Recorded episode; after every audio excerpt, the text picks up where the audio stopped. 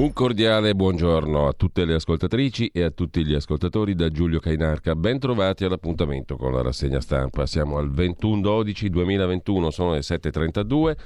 Avete ascoltato gli appelli ad abbonarsi? Fate ciò che ritenete utile, naturalmente, e comunque fatevi un giro sul nostro sito radiorpl.it. Questa settimana ci sarà una sorpresona di quelle galattiche veramente, quindi non perdete la rassegna stampa fino al 24 compreso, fino al 24/12, alla vigilia di Natale. State all'ascolto tutte le mattine perché si materializza il sorpresone. Intanto portatevi avanti e abbonatevi alla nostra radio RPL, radiorpl.it, sostienici, abbonati.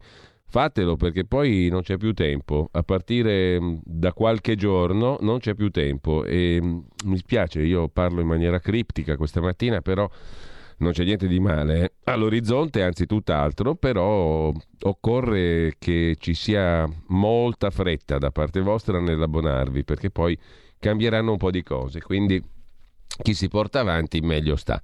Gli abbonati staranno meglio in questo 2022, molto meglio che non nel 2021. Ergo, abbonatevi. Intanto vi segnalo anche sulla nostra homepage radiorpl.it la controinchiesta sulla strage di Erba, i podcast curati da Edoardo Montolli, la prima puntata dei podcast sulla strage di Erba con audio inediti di Olindo e Rosa. Tutto quello che c'è da sapere documentatamente lo trovate lì in evidenza sulla nostra homepage radiorpl.it e potete ascoltare direttamente i documenti audio che Edoardo Montolli con la consueta certosina precisione ha reso disponibili a tutti, all'opinione pubblica.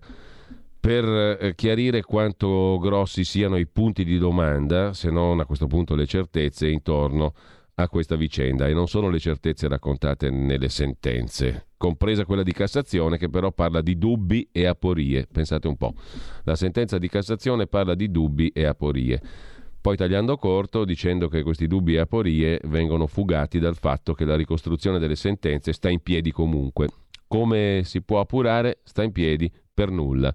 E comunque ascoltatevi i documenti messi a disposizione da Edoardo Montolli e che trovate anche in prima pagina sul suo blog frontedelblog.it, oltre che sulla nostra homepage radiorpl.it.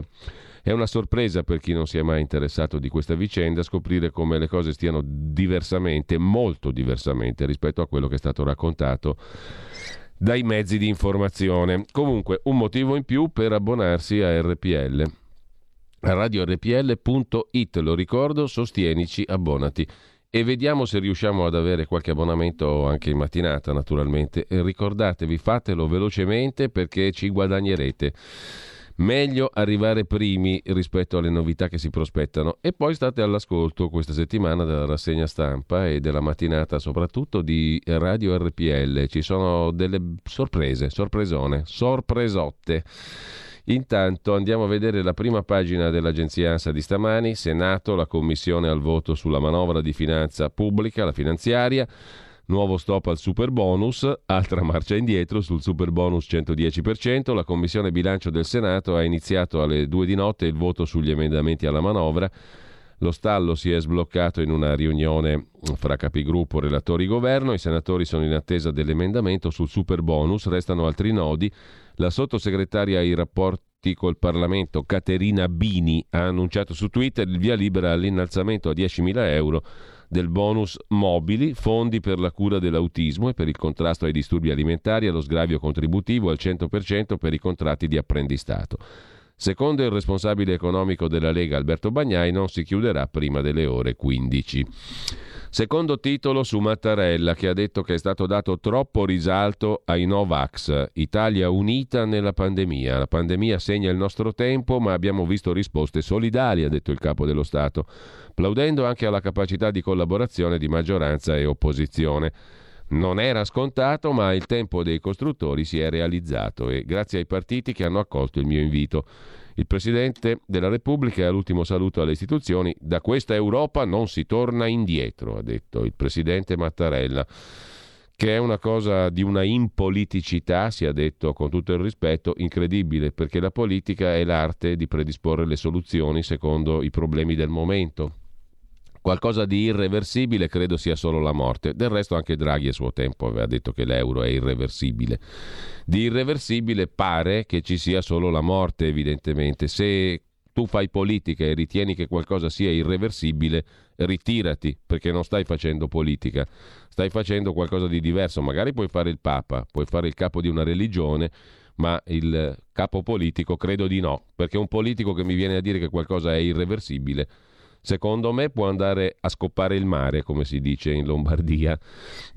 È un'affermazione che non sta né in cielo né in terra, perché se io ti eleggo e ti do la fiducia di agire politicamente è perché tu trovi delle soluzioni, non perché mi dica che qualcosa è irreversibile, perché se qualcosa è irreversibile faccio a meno di affidarmi a te, no? È la logica che lo dice, o sbaglio?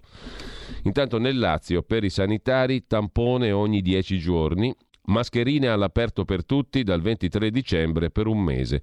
Anche su Milano il sindaco Sala sta facendo la stessa operazione, o meglio sta decidendo la stessa cosa. Mascherine all'aperto in tutta Milano, probabilmente a partire da dopo Natale, non si capisce perché dopo, perché prima, perché il 23 e il 22, comunque i numeri ce li giochiamo all'otto. Intanto sul caso di Denise Pipitone il GIP ha archiviato, perché ha detto non bisogna cercare un colpevole ad ogni costo.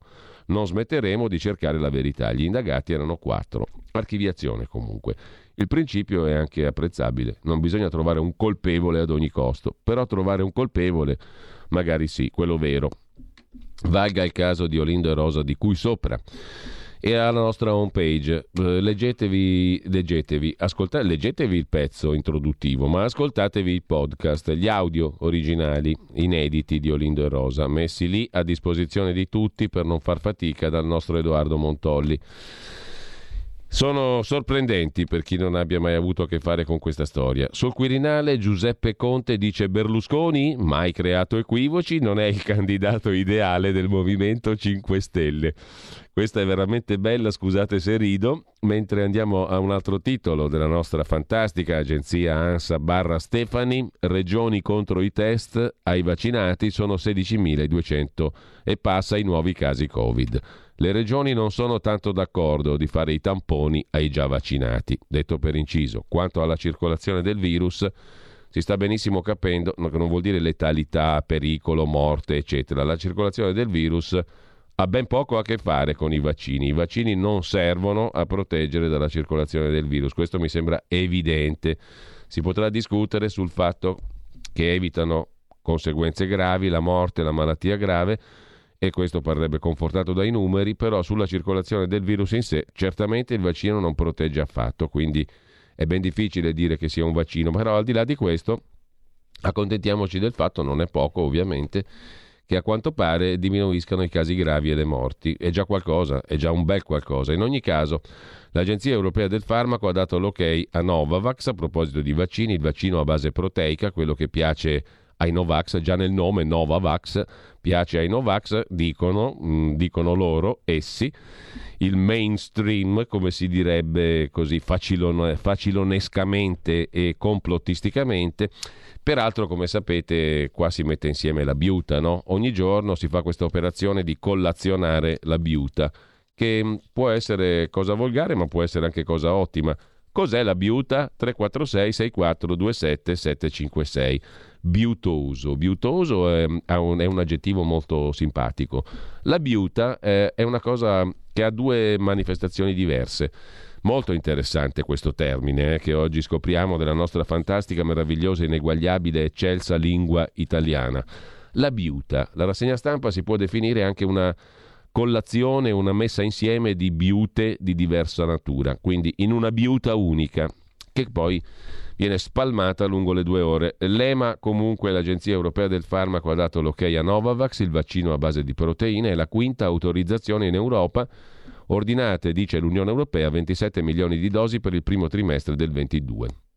L'incontro Draghi-sindacati Pensioni sostenibili è la parola d'ordine del Premier Mario Draghi, il quale dice si può lavorare a qualsiasi modifica entro questi limiti. Soddisfatti i leader di CGIL e CISL-UIL, che dicono sono state gettate le basi per un metodo di consultazione, prende il via un altro tavolo. L'Italia è piena di tavoli e di falegnami che costruiscono tavoli. Intanto a Parigi, liberata una delle due donne ostaggio in un negozio, il sequestratore è un uomo armato di coltello conosciuto per problemi psichiatrici.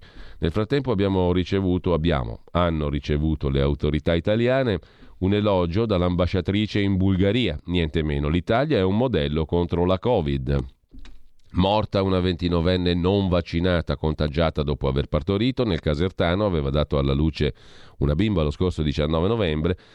Il pilota Alex Zanardi è a casa per Natale, un vero combattente, dice la moglie, stare in famiglia gli darà ancora più forza. E sul Financial Times Draghi sarebbe più utile all'Italia al Quirinale, l'analisi di Bill Ammott, soluzione imperfetta ma la migliore.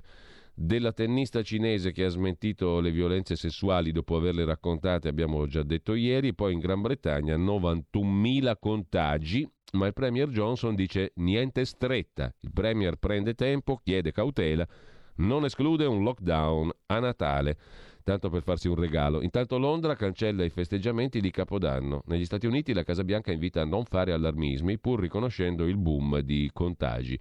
E anche New York potrebbe rivedere la festa a Times Square.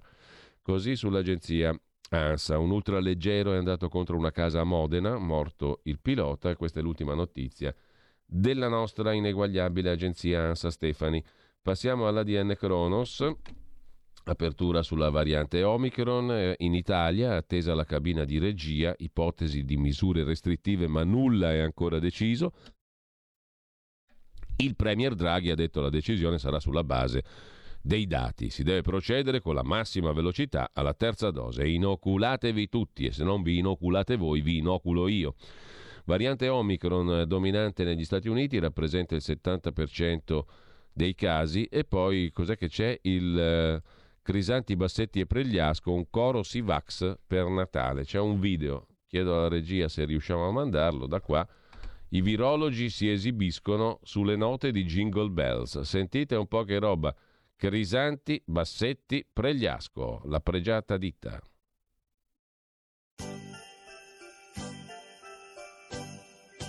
Sì, sì, sì, sì, sì, vacciniamoci. Se tranquillo vuoi stare, i nonni non baciare. Sì, sì, sì, sì, sì, vacciniamoci. Il Covid non ci sarà più se ci aiuti anche tu. Se vuoi andare al bar, felice a festeggiare, le dosi devi far. Per fare un buon Natale, mangia il panettone, vai a fare l'iniezione, proteggi gli altri oltre a proteggere anche te. Sì, sì, sì, sì, sì, sì, vax, vacciniamoci. Con la terza dose tu avrai feste gioiose. Sì, sì, sì, sì, sì, vax, vacciniamoci. Il Covid non ci sarà più se ci aiuti anche tu. Sì, sì, sì, sì, sì, vax, vacciniamoci. Per il calo dei contagi, dosi anche ai remaggi. Sì, sì, sì, sì, sì, vax, dosi anche ai remaggi. Il Covid non ci sarà più se ci aiuti anche tu. Crisanti, Pregliasco, Bassetti. Oh, è roba vera. È roba vera. Forse voi l'avete già sentita, ma questa è roba vera, assolutamente vera, ripeto, è vero, è accaduto così. Pregliasco, Crisanti, Bassetti, vacciniamoci, vacciniamoci, sì sì sì, bla bla bla, l'avete sentito poco fa. Incredibile ma vero e senza vergogna, ma comunque andiamo avanti. Andiamo avanti, sono terrificato da questa canzoncina natalizia, comunque andiamo avanti, sì sì, andiamo, poi lo risentiamo perché c'è da rimanere increduli. Comunque, obbligo vaccinale per gli ultra quarantenni e i lavoratori. Cosa dicono i tre cantanti qua di Natale? Bassetti, Pregliasco e Crisanti, scrive l'agenzia ADN Cronos. Sì all'obbligo con sfumature diverse per contrastare la variante Omicron. E poi il Novavax, vaccino proteico in Italia inizio 2022. Come funziona? Quali effetti collaterali? Ci racconta ancora l'ADN Cronos. Come funziona? Il vaccino del colosso americano Novavax, avrà un altro nome, si chiamerà in un modo, ieri l'ho letto, adesso non mi ricordo, comunque il vaccino della Novavax si chiama Nuvaxovid, eccolo qua. Il vaccino del colosso americano Novavax utilizza proteine e tecnologia tradizionale e per questo si ritiene che possa convincere molti esitanti a vaccinarsi contro il Covid, la Covid. Gli ingredienti del Nuvaxovid, vaccino somministrato con 2 dosi a 3 settimane una dall'altra, sono una versione prodotta in laboratorio della proteina spike che si trova sulla superficie del virus e un adiuvante, una sostanza che aiuta a rafforzare la risposta immunitaria al vaccino. Il sistema immunitario identifica la proteina come estranea, produce difese naturali contro di essa. Se la persona entra in contatto poi col coronavirus, il sistema immunitario riconosce la spike sul virus e sarà pronto ad attaccarla. Gli anticorpi e le cellule immunitarie possono proteggere da Covid lavorando insieme per uccidere il virus. Per quanto concerne poi l'arrivo in Italia, le prime dosi dovrebbero arrivare nei primi mesi del 2022. Effetti indesiderati, generalmente lievi o moderati e scomparsi entro un paio di giorni dopo la vaccinazione. Sono i soliti effetti collaterali, sensibilità o dolori al sito di iniezione, stanchezza, dolori muscolari, mal di testa, malessere, dolori articolari, nausea, vomito, scrive l'agenzia ADN Cronos sul nuovo vaccino, ovvero quello della Novavax, il Novaxovid. Covid Italia, 16.000 contagi, Mattarella, troppo spazio dai media a chi non segue la scienza, e il caso di Denise Pipitone, il GIP di Marsala che archivia, e poco altro sulla nostra ADN Cronos. Detto ciò, andiamo alle prime pagine dei quotidiani di oggi. Come di consueto, iniziamo dalla prima pagina del Corriere della Sera e intanto vediamo un po' come la mette il Corriere. Il 23, come sapete, c'è la riunione del governo, forse si decidono cose nuove. Andiamo rapidi. 2 gli argomenti.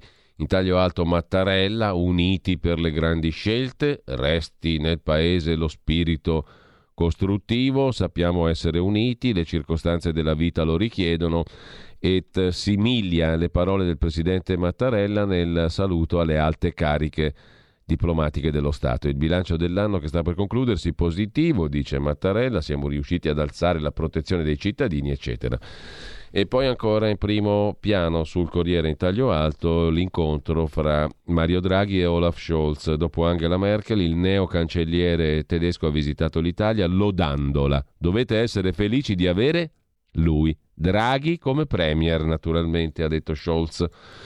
A centropagina il titolo principale è scontro sui test anche per i vaccinati, dubbi dei governatori, dei presidenti di regione, Draghi rinvia le misure, decideremo, dice Draghi, con i dati su Omicron, via libera a Novavax e nuovo scudo anti-Covid per quanto concerne il vaccino dell'azienda americana a base proteica, il vaccino della Novavax, giusto appunto. Intanto Gianluca Vialli continua a lottare contro il tumore, l'ospite indesiderato, dice il grande ex calciatore, è ancora con me. Il prossimo vaccino, Novavax, torniamo lì ancora con un altro articolo in prima pagina sul Corriere della Sera. Il 5° vaccino a disposizione potrà essere l'arma in più per persuadere gli scettici, dice Sergio Abrignani, membro del comitato tecnico scientifico che supporta il governo italiano. Le nuove fiale sono prodotte con metodica di vecchia generazione già sperimentata contro l'epatite, papillomavirus, meningococco. Sfrutta la tecnica delle proteine ricombinanti, tutte le domande, i dubbi e le risposte della scienza. Tornato a casa Zanardi, 55 anni, ha lasciato l'ospedale 18 mesi dopo il drammatico incidente di Pienza e con questo lasciamo la prima pagina del Corriere della Sera. Il caffè di Massimo Gramellini oggi non è stimolante, mentre la Repubblica, andiamo subito a vedere la seconda tappa della Trimurti, la Repubblica apre con l'obbligo di mascherina. Si porterà la protezione anche all'aperto. È una delle certezze in vista della cabina di regia di dopodomani. Cioè dopodomani il governo deciderà che si porta la mascherina obbligatoriamente anche all'aperto. Possibile anche l'estensione dell'obbligo di Super Green Pass per chi lavora a contatto col pubblico. E poi il presidente Mattarella, che ha criticato i Novax e i media che hanno dato troppo spazio ai Novax. Parla Ilaria Capua: senza i vaccini nel nostro paese ci sarebbero i morti per strada, dice niente meno Ilaria Capua. Questa è grossa pure, eh? Omicron, il tracciamento va in tilt e la mascherina si porterà anche all'aperto, appunto. Questo è il titolo, anzi la sintesi dell'apertura di Repubblica. Mentre sempre dalla prima pagina di Repubblica, Letizia Moratti e le altre tre moderate per il Quirinale. Chi sono le altre tre moderate possibili presidenti della Repubblica? Cartabia e Casellati. La destra attentata e divisa dalle donne moderate. Cartabia, Casellati, Moratti, possibili presidentesse della Repubblica. Le sciocchezze dei filosofi tipo Agamben e Cacciari, criticate da Boeri e Perotti, Tito Boeri e Roberto Perotti, due professori della Bocconi, il primo ex presidente INPS. Ormai è chiaro, c'è un rischio di peggioramento della pandemia, l'arma più efficace sono i vaccini. Siamo abituati a una parte della popolazione che contesta per paura, ignoranza o rabbia. E invece fatichiamo a comprendere alcuni intellettuali che si sono erti a paladini di queste paure, ignoranza e rabbia. Insomma, finché sono i cretini, gli idioti, i deficienti, il popolo bue dei Novax, ok, ma Agamben, Cacciari e gli intellettuali come cavolo fanno a difendere questi idioti? Sempre dalla prima pagina poi della Repubblica, Boric, un millennial di sinistra per curare il Cile. Gabriel Boric festeggia la sua elezione a presidente del Cile. Lotterò per la democrazia, dice l'erede di Allende, il sinistro, inteso come ideologia politica, Gabriel Boric, un millennial di sinistra. Lasciamo con ciò la prima pagina di Repubblica e andiamo alla terza dose della Trimurti, cioè La Stampa di Torino. La Stampa apre la sua prima pagina con il governo che si divide sui tamponi per i già vaccinati. A pochi giorni dalle vacanze di Natale, allerta di Draghi, che ha annunciato sono possibili nuove misure. Bisogna continuare a stare attenti, ha detto Draghi, ma è scontro nel governo appunto sui tamponi ai già vaccinati. Poi c'è il rosso Sud America, il Cile va al rosso Boric, così la sinistra sogna una nuova rinascita. Il trionfo di Gabriel Boric in Cile non era scontato e lo si è capito dalla festa enorme scoppiata dopo la proclamazione dei risultati. In primo piano sulla Stampa di Torino, la tragedia di Torino, guerra di consulenze, il disastro colpa di un errore umano, titola La Stampa in prima pagina. Sono morti 3 operai sulla gru, vita da equilibristi. La rabbia di Mattarella è appunto le consulenze della procura sulla morte dei 3 operai precipitati dalla gru. Il confronto fra i consulenti della procura e i periti delle imprese coinvolte nel disastro. Si vedrà una verità, diciamo così, di perizia, ma anche poi successivamente ovviamente giudiziaria. Sempre dalla prima pagina della Stampa, cosa c'è da segnalare ancora? Io Mario insisto, fatemi morire, la lettera di un aspirante all'eutanasia. E sempre dal primo piano della Stampa il capitolo pensioni, Palazzo Chigi ora apre alle modifiche ma salvando i conti. Il governo Draghi apre il cantiere della riforma delle pensioni.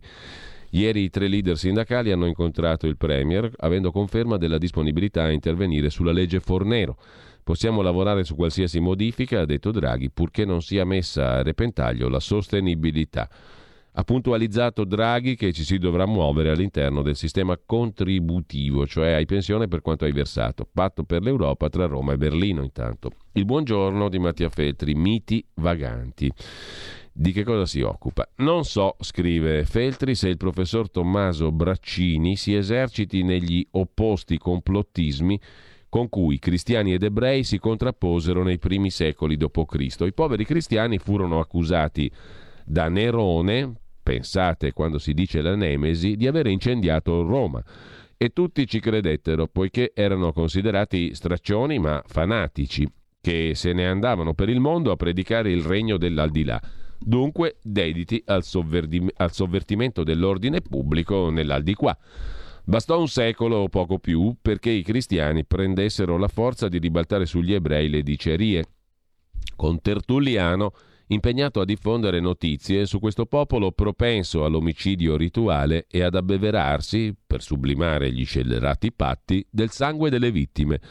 Ma da quello che ho potuto vedere, scrive Feltri, il libro, uscito da poco, del professor Braccini, Miti Vaganti, Il Mulino, è senz'altro utile per smascherare Bill Gates e George Soros, affratellati nel demoniaco progetto di ridurre la popolazione mondiale e assoggettare quanto ne resterà. Un progetto non molto originale, ci aveva già pensato Zeus, lo si legge nei Canti Ciprii, e ai medesimi scopi scatenò la guerra di Troia. Poi via via ci hanno pensato tanti altri, perché QAnon, gli Illuminati, il Grande Reset, i rettiliani non sono una bizza moderna, ma la spiegazione plurimillenaria che l'umanità si concede davanti all'inaudito. La storia è disseminata di teorie del complotto, conclude Mattia Feltri, e Braccini si diverte a impilarle per dimostrare che, dalle bestie multiformi alle trame pandemiche attuali, non ci siamo inventati proprio nulla, siamo scimuniti e nemmeno di prima mano. Anche questa è fiacca fiacca, questa rubrichetta di oggi contro le dicerie che sempre ci sono state, bla bla bla. Sono la solita storia. Lasciamo la Trimurti e andiamo finalmente alla nostra Pravda, la verità, l'unica, indiscutibile, eccezionale, indefettibile verità. Quella di Maurizio Belpietro, i saltimbanchi del circo Covid, è il titolo d'apertura della verità. Test per i vaccinati, Green Pass tagliato e l'ombra del lockdown. Gli italiani sono in confusione a causa dei virologi sempre in TV. A proposito, virologi sempre in TV, sentiamoli un po' che canzoncina hanno intonato.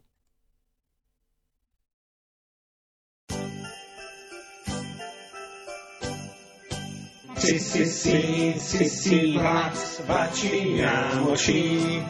Sei tranquillo, vuoi stare i nonni non baciare. Questo è Pregliasco. Sì, sì, sì, tutti e tre, sì, Crisanti, sì, Pregliasco, Bassetti. Il Covid non ci sarà Bassetti. Più se ci aiuti anche tu. Se vuoi andare Pregliasco. Al bar, felice a festeggiare. Bassetti. Le dosi Pregliasco. Per fare Bassetti. Un buon Natale, mangia il panettone, vai a fare l'iniezione. Crisanti. Proteggi gli altri Bassetti. Oltre a proteggere anche te. Hai capito? Molto interessante, non so perché si è bloccata, ma comunque questa è la canzoncina, il coro dei virologi per l'inno Sivax di Natale. Andrea Crisanti, Matteo Bassetti, Fabrizio Pregliasco, in un'interpretazione sulle note di Jingle Bells per Un giorno da pecora, da raiplay.it. Potete rivederla anche su ADN Cronos. Eccezionale l'interpretazione, la performance dei tre virologi.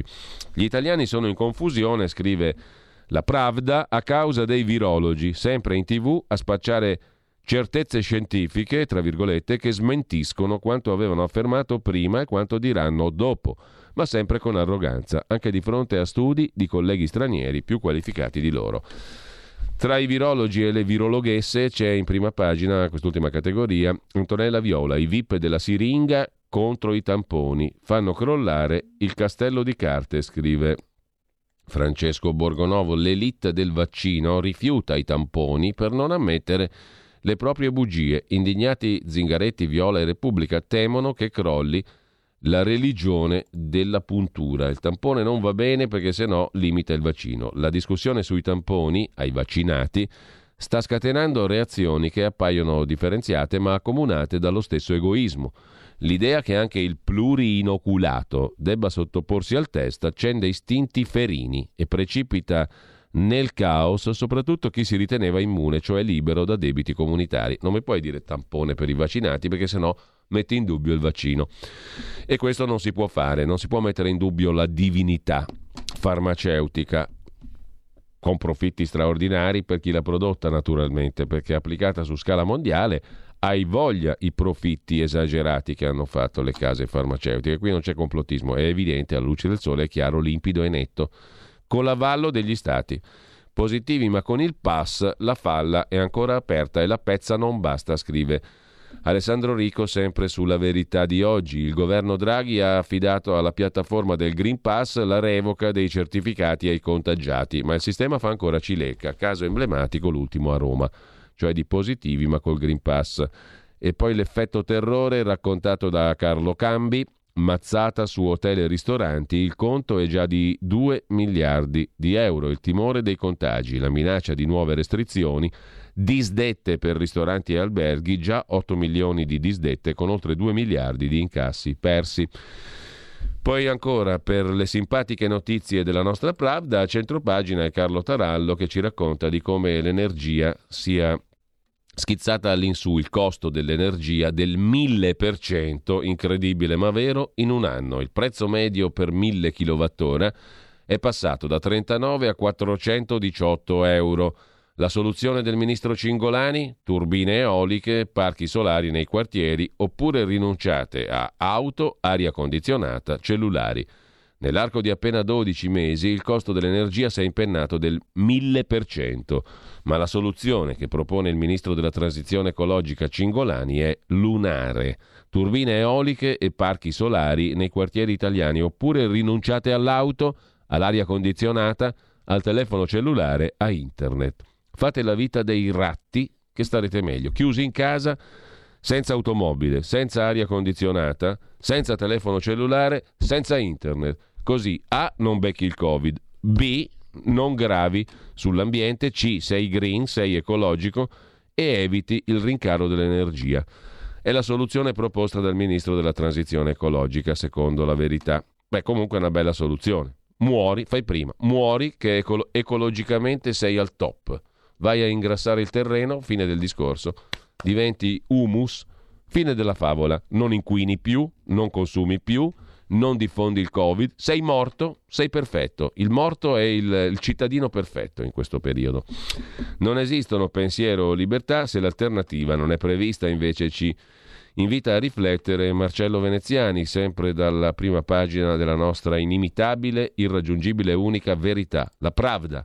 A pagina 12 il ragionamento di Marcello Veneziani. Vietato proporre idee alternative, così muoiono libertà e democrazia. Perché laddove si vieta un'idea alternativa, la democrazia sta maluccio, non è in grandissima forma.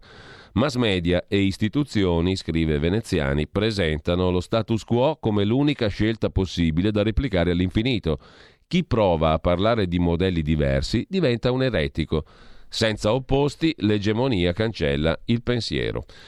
Inoppugnabile il ragionamento, credo, di Veneziani. Non a caso tanti tifano Mattarella bis.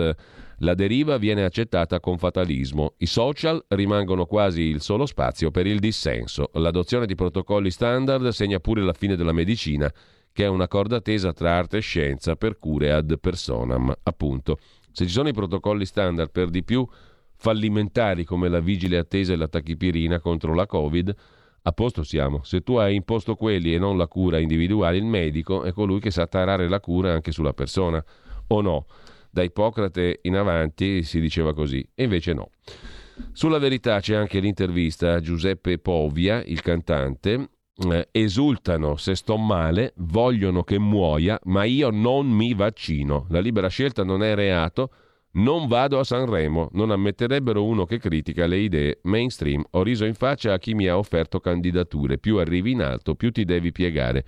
Il Green Pass, così come è concepito, è un ricatto. Se ti contagi lo stesso, a cosa serve? Evito i mezzi pubblici per non essere costretto a fare i tamponi, dice il cantante, che comincia a diventarmi simpatico personalmente. Comunque, al di là della musica e delle canzoni, che non le conosco nemmeno, tranne quella là dei bambini fanno o. Però cominciamo a simpatizzare anche con personaggi strani, questo è un indice dei tempi che corrono. Fa niente, tranquilli, avanti, la biuta quotidiana non si nega a nessuno. Avete scoperto cos'è la biuta? Ah, a proposito, ieri abbiamo detto di Ceraldo. Ceraldo è uno stregone, un incantatore di serpenti, etimo incerto, non si sa bene da cosa derivi. Ed era un altro vocabolo della nostra impareggiabile lingua italiana. Non fare il Ceraldo, cioè non fare l'incantatore di serpenti. In realtà sia la biuta che il Ceraldo hanno molto a che fare con i giornali, l'informazione, i media, la rassegna stampa. Il Ceraldo abbonda dalle colonne dei giornali e soprattutto delle TV, dei social, insomma nel mondo dell'informazione il Ceraldo è figura essenziale, lo stregone, l'incantatore di serpenti. La biuta è la materia prima con cui il Ceraldo opera e vi ho dato un indizio. Molto relativo, però chi scopre biuta, abbonamento gratis, dai, facciamo così a RPL. Biuta, che cos'è? Luciana, per favore, da Udine, eccezion fatta per lei perché è una segugia indescrivibilmente efficace. Luciana da Udine trova sempre il significato delle parole, quindi per favore sii umana, per oggi astieniti dal gioco. No, poi io apprezzo moltissimo invece sia il supporto, l'apprezzamento che Luciana ha espresso, sia la sua competenza e la sua segugeria etimologico-semantica, perché trova sempre le parole. Comunque, biuta è la parola di oggi. Ceraldo era quella di ieri, mi ero dimenticata di dirvi il significato, lo stregone, l'incantatore di serpenti. A proposito, torniamo alla verità. Bimbi sacrificati pure in manovra, niente fondi per l'attività motoria, la finanziaria in ritardo clamoroso. Manca il testo definitivo della finanziaria, della manovra di finanza pubblica, si litiga per gli spiccioli, fondi a pioggia, bonus di tutti i generi. In tutto questo non si è trovata la volontà di dare pochi milioni ai bimbi delle elementari per consentire di avere insegnanti di motoria e provare a compensare danni e disagi inflitti loro dalla gestione della pandemia. C'è poi una cosa interessante sulla verità di oggi, Ilaria Dalle Palle, e non fate ironia, non mettetevi a ridere, il cognome vero di questa giornalista, la racconta in prima pagina, nessun assalto di medici Novax, l'ordine mente e copre un blitz. A pagina 8 il racconto dettagliato da parte della verità, chiedo scusa, a pagina 5 per essere precisi, il racconto di Dario Giacomini, fondatore di Contiamoci, che smentisce le cronache sull'assemblea di domenica dei medici. Dario Giacomini è direttore della radiologia di Arzignano, Vicenza, e fondatore dell'associazione Contiamoci. Ma quale assalto Novax? L'ordine dei medici mente. Non c'è stata un'irruzione violenta, ma la protesta accesa di alcuni iscritti dotati di pass contro l'irrituale sospensione dei lavori. Si è trattato di una grave mistificazione, non di un assalto di medici Novax. Nessun esterno è entrato nella sala e tra i più critici ci sono pure i colleghi vaccinatori. Spiace leggere falsità nei comunicati ufficiali e addirittura richieste di interventi di ordine pubblico. Non c'è stato nessun assalto Novax, l'ordine dei medici ha mentito. La stampa ha raccontato all'unisono che domenica, durante l'assemblea dell'ordine dei medici all'hotel Villa Palace di Roma, si è sfiorata la rissa dopo l'irruzione di 50 medici Novax. Secondo le cronache, il gruppo di camici bianchi avrebbe interrotto l'incontro protestando contro l'obbligatorietà del vaccino e la sospensione dei medici non vaccinati e per ristabilire l'ordine sarebbe dovuta intervenire la polizia. Il dottor Dario Giacomini racconta una storia totalmente diversa. Alcuni degli affiliati all'associazione erano presenti in loco. I fatti sono diversi da come sono stati raccontati. I media hanno compiuto una vera mistificazione e il dottor Giacomini ha contattato La Verità per denunciare ciò che è accaduto domenica all'Ordine di Roma nell'assemblea di approvazione bilancio preventivo 2022. Una mistificazione totale è stata fatta nelle ore successive. Si è trattato di un dibattito semplicemente molto acceso. Ma quale assalto Novax? L'ordine dei medici, questa è la grave accusa di un medico, mente.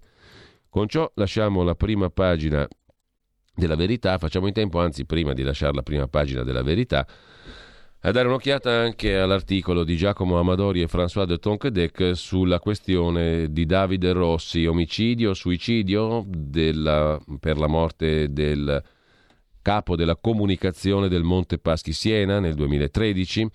Oggi forse risponderà a questa domanda un manichino, festini, errori, veleni, il giallo di Siena alla svolta in commissione di inchiesta parlamentare. Per l'inchiesta sulla morte di Davide Rossi avvenuta il 6 marzo del 2013, oggi è un giorno cruciale.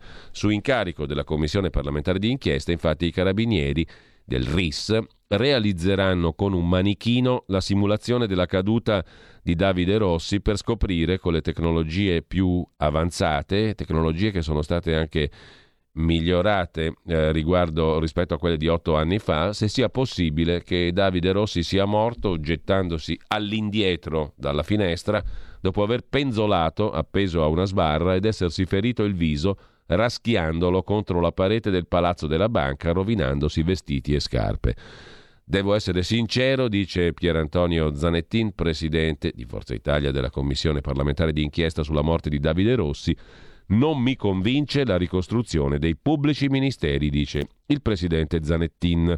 Ora i RIS dei carabinieri dovranno dire se i dubbi del deputato siano giustificati, per capire se quello che sembra il lancio dell'orologio di Rossi dalla finestra dopo che il corpo era già giù agonizzante al suolo non sia stato piuttosto un gioco di luci, come ha ipotizzato qualcuno. L'analisi delle telefonate arrivate e partite dai telefoni di Davide Rossi è stata affidata ai carabinieri del ROS. La parte di verifica delle copie forensi dei supporti informatici delegata al RACIS dell'Arma dei Carabinieri di Roma. E la questione è anche la data del verbale manomessa. Manomessa la data del verbale del pubblico ministero che indagava su Davide Rossi e la rivelazione dell'avvocato che ha assistito il magistrato Natalini, finito sotto inchiesta a Viterbo. La procura di Genova apre un nuovo filone sui pasticci sulla scena del crimine. Giallo della telefonata della deputata Santanchè, la quale avrebbe avuto in un primo momento, ha detto che non gli ha risposto nessuno, poi che ha tirato la risposta ma non ha parlato nessuno, qualcuno dice che non c'è mai stata la risposta, solo una chiamata della Santanchè senza risposta. Le contraddizioni dei testimoni, i presunti festini gay con la partecipazione dei magistrati, non c'è certezza che si siano disposti i rilievi sulle impronte digitali nell'ufficio. Non perdetevi la puntata di Zoom oggi con Antonino Danna che dialoga con Antonino Monteleone delle Iene, che ha seguito da vicinissimo il caso durante la puntata di Zoom, credo a partire dalle 11 e comunque in ogni caso dopo le 10.35. State all'ascolto perché c'è la chiacchierata che vale la pena di ascoltare di Antonino Danna con Antonino Monteleone delle Iene di Italia 1, che in questo caso l'ha seguito dettagliatissimamente. Intanto c'è un'altra questione sulla Verità di oggi, l'accordo col Vaticano per il ritrovamento di Emanuela Orlandi. Interrogato l'ex procuratore di Roma Capaldo, che ha negato l'esistenza di registrazioni sui colloqui con gli agenti segreti della Chiesa Cattolica del Vaticano. Nessuna pista utile, si minimizza così da parte dell'ex procuratore Capaldo. Mentre lasciamo a questo punto la Verità, andiamo a vedere anche, dopo la Pravda naturalmente, l'Izvestia, come è nostro costume, ovvero il Fatto Quotidiano di Marco Travaglio. Apertura dedicata a Omicron, la terza dose copre solo al 70%, lo dicono Istituto Superiore Sanità e il fondatore dell'azienda BioNTech. I dati sui contagi, record di morti. Il papà della Pfizer dice ora il 95% di efficacia dalle prime dosi è lontano. Parla Draghi, per le nuove misure attendiamo i numeri di Omicron, ma la situazione è grave anche già con la variante Delta, scrive Il Fatto. La frase sopra la testata. La riforma della giustizia, la ministra Cartabia, presunzione di innocenza. Ora l'ordine dei giornalisti chiede un intervento per garantire il diritto all'informazione. A norma già fatta, ma meglio tardi che mai, scrive Il Fatto. C'è poi B. cioè Berlusconi, che vuol farsi eleggere delegato regionale per votarsi da solo, l'escamotage per seguire la partita dall'aula. Se a gennaio capirà di avere i numeri per il Colle, chiederà di essere scelto dalla Lombardia per giocare la partita dal vivo. Intanto giovedì dirà a Salvini e Meloni o me o Draghi. Berlusconi vuol farsi eleggere delegato regionale per votarsi da solo, scrive niente meno Il Fatto Quotidiano. Adesso esageriamo. Mentre Mattarella, dice Mario al Colle, larghe intese anche dopo, il presidente saluta così.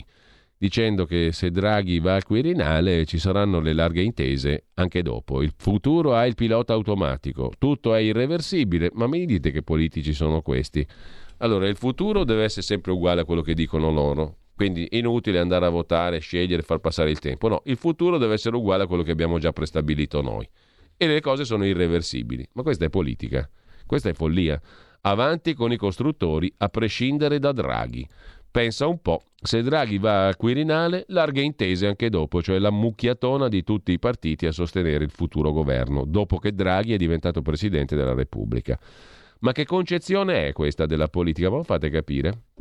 Ad ogni modo, mettiamo sulla tendina, andiamo a vedere i nostri messaggi al 346 6427 756. Vi sta piacendo la biuta quotidiana? La vostra biuta preferita? La rassegna stampa?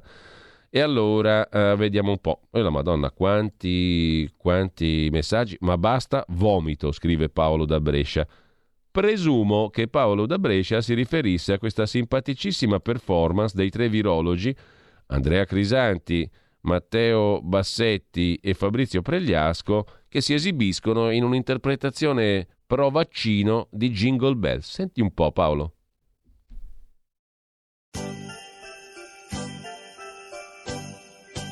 Sì, sì, sì, sì, sì, vacciniamoci. Se tranquillo vuoi stare, i nonni non baciare. Sì, sì, sì, sì, sì, vacciniamoci. Il Covid non ci sarà più. Perché si impalla? Che era così bello. Si impalla. E non è giusto. Allora, aspetta un attimo un po'. Dobbiamo far felice Paolo. Il Covid non ci sei tu. Se vuoi andare al bar, ecco qua, felice a festeggiar, le dosi devi far, per fare un buon Natal, mangia il panettone, vai a fare l'iniezione, proteggi gli altri oltre a proteggere anche te. Sì, sì, vax, vacciniamoci, che non serve un cacchio. Terza dose tu avrai feste gioiose. Sì, sì, vax, vacciniamoci. Il Covid non ci sarà più se ci aiuti anche tu. Sì, sì, vax, è una meraviglia. Per il calo dei contagi, dosi anche ai re magi, e ci mancherebbe. Per il cammello no, è dromedario. Il Covid non ci sarà più se ci aiuti anche tu. Te capì? Perché prendere i cittadini per coglioni funziona alla grande, a quanto pare. Funziona alla grandissima. Intanto tendina e andiamo a vedere appunto. Andiamo a vedere i messaggi. Cos'è che abbiamo? No, ieri non ci interessa. Basta vomito, scrive Paolo da Brescia. Purtroppo, mi sa che ti tocca un altro giro di vomito. Chissà se ad Antonino piacerebbe. Giacomo da Bergamo. Che cosa? La canzoncina?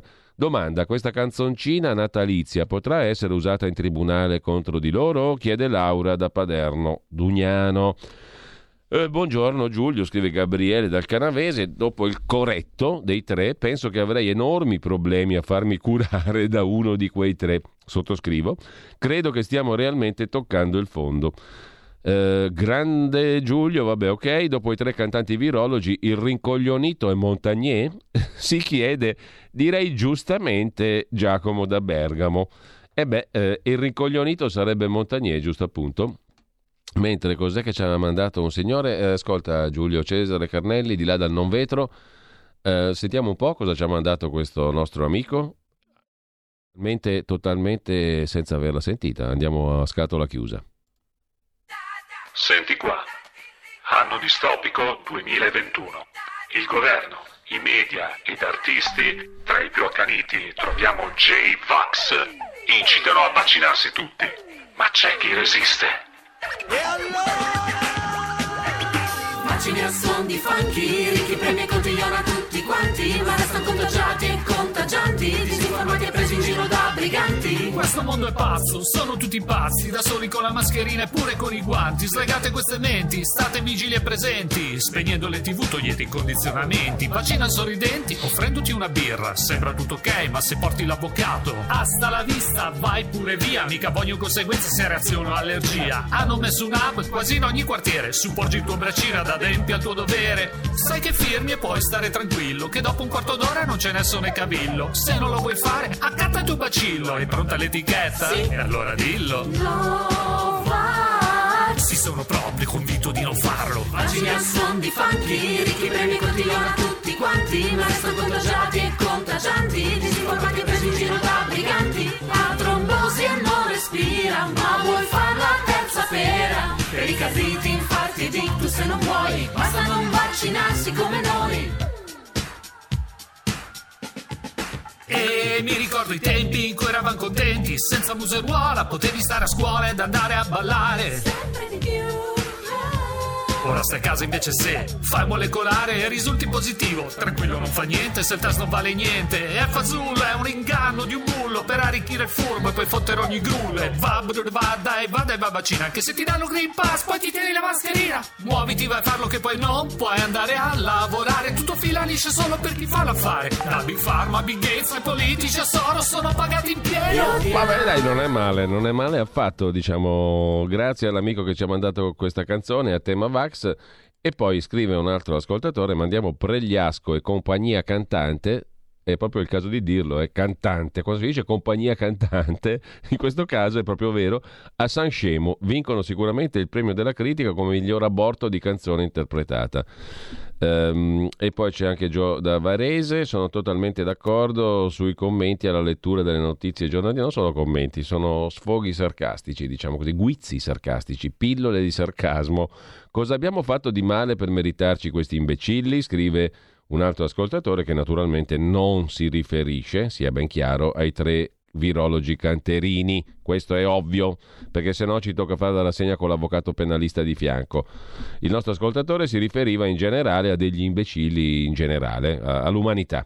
Spero che Crisanti, Bassetti e Pregliasco parteciperanno a Sanremo. E dopo il coro Sivax, scrive giustissimamente un ascoltatore, Giulio Cesare, prepara i due pezzi rivalutati, perché l'ascoltatore ha detto, dopo aver ascoltato il corretto dei tre virologi, rivaluto gli inni per Silvio. Attenzione che io Silvio lo voglio socio della radio, e lo dico, lo affermo e lo voglio totalmente. E quindi dopo il coro Sivax dei tre magi vaccinieri, rivaluto gli inni per Silvio. Aspetto Mattarella vestito da Babbo Natale a fare un discorso di fine anno. Biuta uguale donna nuda, no, biota, biuta, in lombardo sì, ma in lingua italiana no, caro amico ascoltatore. Biuta sì, le biuta, le biota, o a seconda delle zone della Lombardia si dice così. Biuta o biota significa nuda, biot o biut al maschile nudo naturalmente. Comunque biuta non è questo, caro amico all'ascolto. Che cos'è la biuta? 346 6427 756, ma mi sa che qualcuno ci è arrivato, tra qualche messaggio ci arriviamo, con la canzone di Giuseppe Povia Chi comanda il mondo che faceva ascoltare Sammy qualche tempo fa, la consiglio, scrive Raul. Ebbene, la biuta ci sono arrivati in due, Rick da Varese, mastice fatto con terra e sterco per tappare buchi degli alberi e intonacare in dialetto, e la glassa. E allo stesso modo anche Fabrizio da Sabio Chiese, biuta è uguale miscuglio di terra, foglie, escrementi usati dai contadini per tappare i buchi nelle piante. Diciamo che sia Fabrizio che anche il nostro amico Rick da Varese hanno esattamente trovato il significato della biuta. La rassegna stampa quotidiana è una biuta sostanzialmente, cioè un miscuglio di terra, fango, escrementi animali, materie grasse, usato dai contadini per tappare i buchi degli alberi o anche per intonaco. Tuttavia biuta non ha solo un significato. Allora, è una roba che messa così fa un po' schifo, però è utile, serve, eh? Quindi è perfettamente la rassegna stampa. A volte fa un po' schifo quello che si legge, però serve per avere un'opinione, per respirare l'aria del mondo che ci sta intorno. Però la biuta può essere anche qualcosa di positivo, il belletto del trucco delle signore, oppure il velo di zucchero e chiara d'uovo per dare il lucido ai dolci. Da che cosa deriva biuta? Da abluta, latino dell'epoca volgare, cioè lavatura, participio passato di abluere, ovvero portar via lavando. Questa è la biuta quotidiana che ci tocca assorbire, perché comunque sarà fatta di materia volgare, ma è molto utile a stoppare i buchi, a imbellettarsi, a presentarsi bene, a rendere il dolce ancora più gradevole. È verissimo, questa è la rassegna stampa, perché naturalmente poi ognuno dalla biuta trae quello che gli serve, no? Giustamente, una materia volgare che però, interpretata dal nostro possedimento principale, la cosa più straordinaria che abbiamo è il nostro cervello, a farlo lavorare, a usarlo, la biuta serve molto, è utile. Intanto, sempre tra i messaggi che sono arrivati adesso, Pino, che salutiamo con grande affetto in Portogallo, voglio vedere le pale eoliche in pianura padana che non c'è un filo d'aria. Crisanti sì, però non è giusto infierire, è uno di quelli che si salvano. Perfettamente vero. Luciana da Udine, che saluto con grandissimo affetto, si mette a ridere. Tanto mi sono già abbonata, da domani sarò solo in ascolto, forse causa riunione familiare. Luciana, un grandissimo buon Natale a te, a tutte le persone alle quali vuoi bene, che ami, e Luciana da Udine è un pilastro della nostra mattinata. Biuta, significato anche Ferdinando da Verona aveva trovato il significato di biuta, miscuglio di terra omota con escrementi e materie untuose usato un tempo dai contadini per intonaco o per turare i buchi sugli alberi. Anche un altro ascoltatore, da un vocabolario del 1939, il Palazzi ha trovato quel che significa, Chris da Bergamo, biuta. Biuta, scrive Chris, è quel velo di zucchero che si depone sui dolci, vero, dal latino abluta, verissimo, oppure quella salsa gelatinosa che si mette sulla carne. La manteca anche può essere la biuta, la mantecatura, il frutto della mantecatura. Credo ormai, scrive Paolo da Marsala, dalla splendida Marsala in Sicilia, abbiano perso ogni dignità questi tre tizi con questa canzoncina orribile. E in effetti, ragazzi, questa canzoncina è veramente orribile. Sentite un po', mentre il nostro Giulio Cesare poi ci farà sentire roba bella, quella sì. Intanto sentite un po' che roba. Pregliasco, Crisanti, Bassetti. Sì, è roba da matti. Ma voi l'avreste detto che tre cattedratici illustri avrebbero fatto una roba di questo tipo? Sì, vacciniamoci. Il Covid non ci sarà più se c'è aiuti anche tu. Io mi sento veramente un coglione. Al bar. Felice a festeggiare, le dosi devi far. Ma roba dei matti. Un buon Natale, mangia il panettone. Vai a fare l'iniezione e ti sentirai un grande. Oltre a proteggere anche te. Sì, vax, vacciniamoci. Con la terza dose tu avrai feste gioioso. Ma cose incredibili. Sì, vax, vacciniamoci. Ma è tutto vero, ragazzi. Il Covid non ci sarà più se ci aiuti. Ma roba da matti. No, ragazzi, qua urge roba bella, Urge roba bella, Giulio Cesare. Mandiamo qualcosa di veramente confortante e rassicurante. Bravo.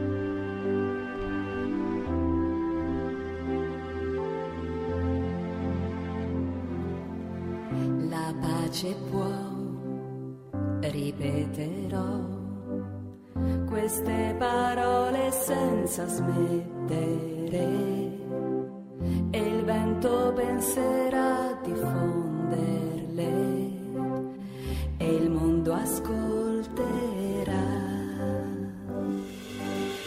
La pace tua, guarda anche tu. L'Abruzzo si risveglia incredulo, la neve e il sole che si incontrano, e la tua mano è qua. C'è un presidente sempre presente che ci accompagna. accompagnerà. Siamo qui per te, cuore e anima, un nome di pace, Silvio Grande.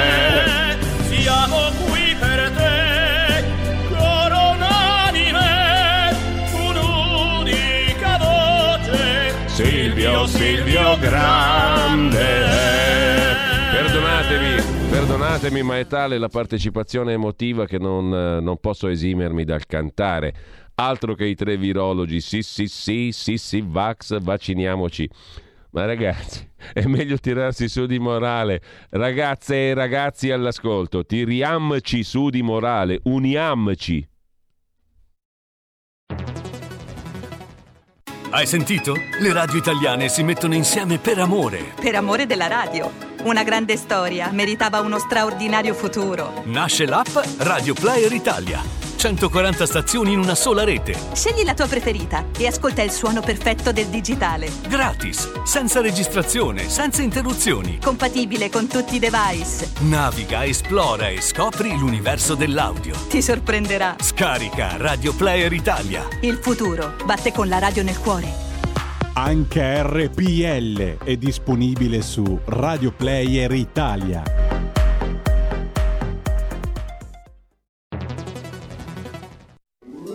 Stai ascoltando RPL, la tua voce libera, senza filtri né censura. La tua radio.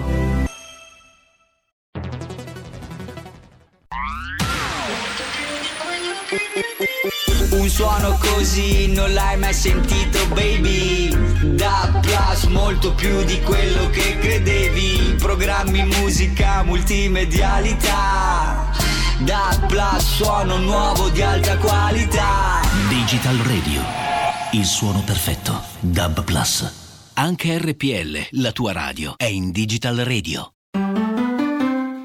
Dal 1849 Brescia è la leonessa d'Italia, perché Brescia, i bresciani e le aziende bresciane non mollano mai. La Sargom di Rodengo Saiano, brescianissima, è sempre più forte per vendere, lavorare e trasformare articoli gomma plastica tecnico-industriali. Alla Sargom potete inoltre trovare tubi gomma e plastica per aspirazione mandata aria, acqua, acidi, solventi e abrasivi, le cui caratteristiche e schede tecniche sono nel sito www.sargom.it. Grazie Brescia, da Sargom, Rodengo Saiano, Brescia. Porta con te ovunque RPL, la tua radio. Scarica l'applicazione per smartphone o tablet dal tuo store o dal sito radiorpl.it. Cosa aspetti?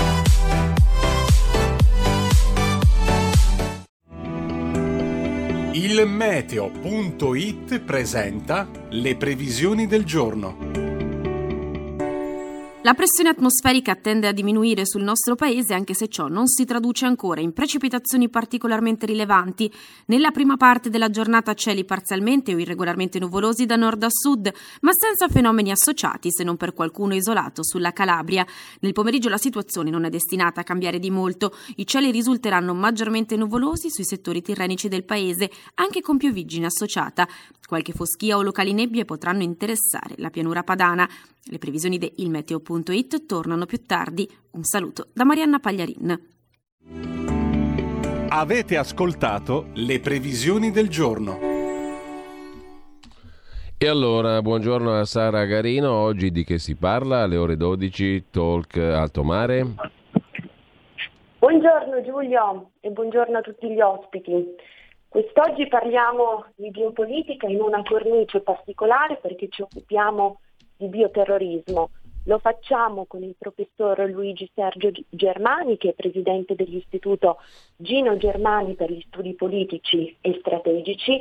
Lo facciamo con il dottor Paolo Salvatori, che è un ex dirigente dei servizi segreti italiani, e con il professor Roberto Di Nunzio, saggista, analista ed esperto di tematiche inerenti alla guerra delle informazioni.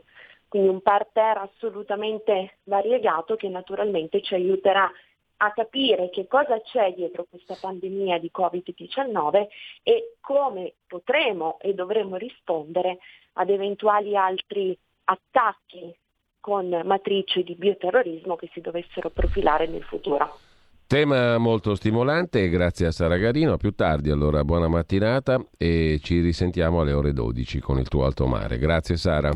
Grazie Giulia, grazie a tutti gli ospiti. Intanto, scorrendo le pagine della nostra radio, della pagina Facebook della nostra radio, vi ricordo anche l'appuntamento alle 10:35 con Antonino Danna. E soprattutto la chiacchierata dopo il punto di Edoardo Montolli, il suo fronte del blog, che ci ha fornito, e lo trovate anche sulla home page di radiorpl.it, la prima puntata dei podcast sulla strage di Erba, con audio inediti e quanto mai interessanti di Olindo e Rosa. Potete approfondire la controinchiesta sulla strage di Erba e la serie podcast partendo da frontedelblog.it o dal nostro sito radiorpl.it. Vi dicevo, dopo Edoardo Montolli tocca ad Antonino Monteleone delle Iene, giornalista che si è occupato della vicenda di Davide Rossi. Da 8 anni aspettiamo di capire la storia di Davide Rossi, responsabile comunicazione di Banca Monte dei Paschi di Siena. Sono 46 minuti di intervista ad Antonino Monteleone che andranno in onda dalle 11:05 alle 11:50. Non perdetevela, perché Antonino Monteleone è giornalista scrupoloso, preciso, e a questa vicenda ha dedicato moltissimo tempo, avendo informazioni di primissima mano su tante questioni scottanti. È stato trovato morto Davide Rossi 8 anni fa. Cos'è accaduto e perché? La commissione parlamentare intanto sta indagando sulla vicenda e le domande su questa morte si affastellano l'una sull'altra. Così in primo piano oggi su Zoom alle ore 11 Antonino Monteleone.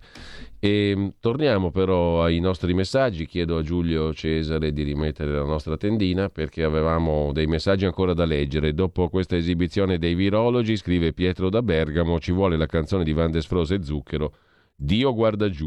Ma veramente è cantata da loro questa canzone? Si meraviglia Luca da Brescia. Sì, è la verità. I tre hanno fatto il karaoke per Un giorno da pecora, la trasmissione di Radio Rai. Non mi farei nemmeno incidere un foruncolo da uno di quelli, scrive Roberto dalla Brianza. Il computer si impalla perché ha una sua dignità. Bassetti no, scrive un altro ascoltatore. Occhio che tra poco ci sarà Sanremo, questi ce li troviamo in prima serata, scrive Piero.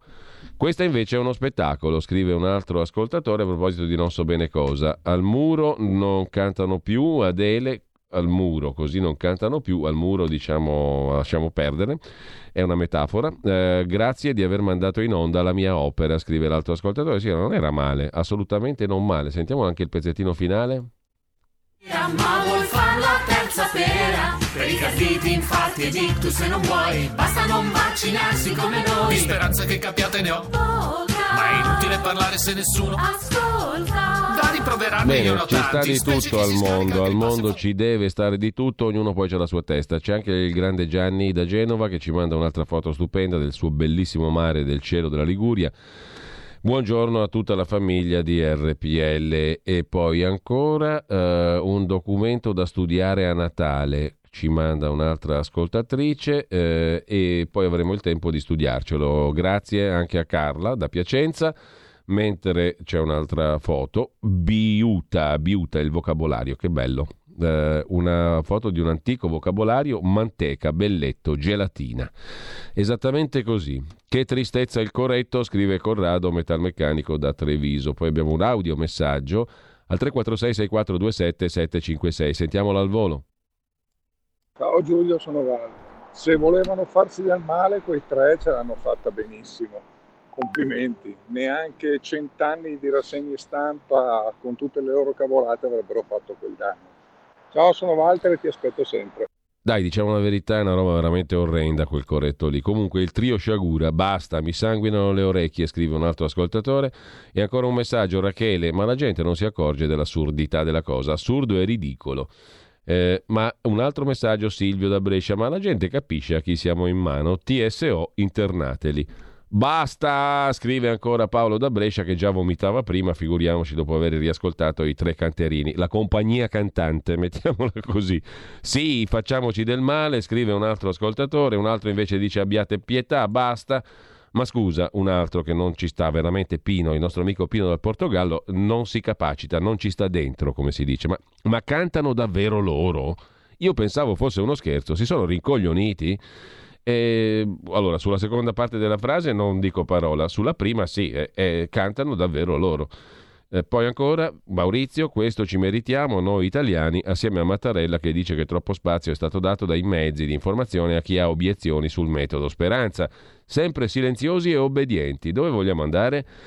Alessandro da Brescia ringrazia perché si sta sbellicando dalle risate. Buon Natale a te, a tutta la redazione, lo giro a tutti i redattori, cioè a Giulio Cesare Carnelli, che è qua e probabilmente da domani sarà qua da solo perché Federico Borsari purtroppo si è beccato la Covid, è a casa con la Covid da oggi. Io sono venuto qua, però oggi mi vado a tamponare, oggi domani insomma mi vado a tamponare pure io, ovviamente, perché adesso al di là degli scherzi e delle battute bisogna essere precisi. Il nostro Federico purtroppo ha tosse e febbre, sta bene, fondamentalmente sta bene, è giovane, ha 23-24 anni, è bivaccinato, si è beccato la Covid lo stesso.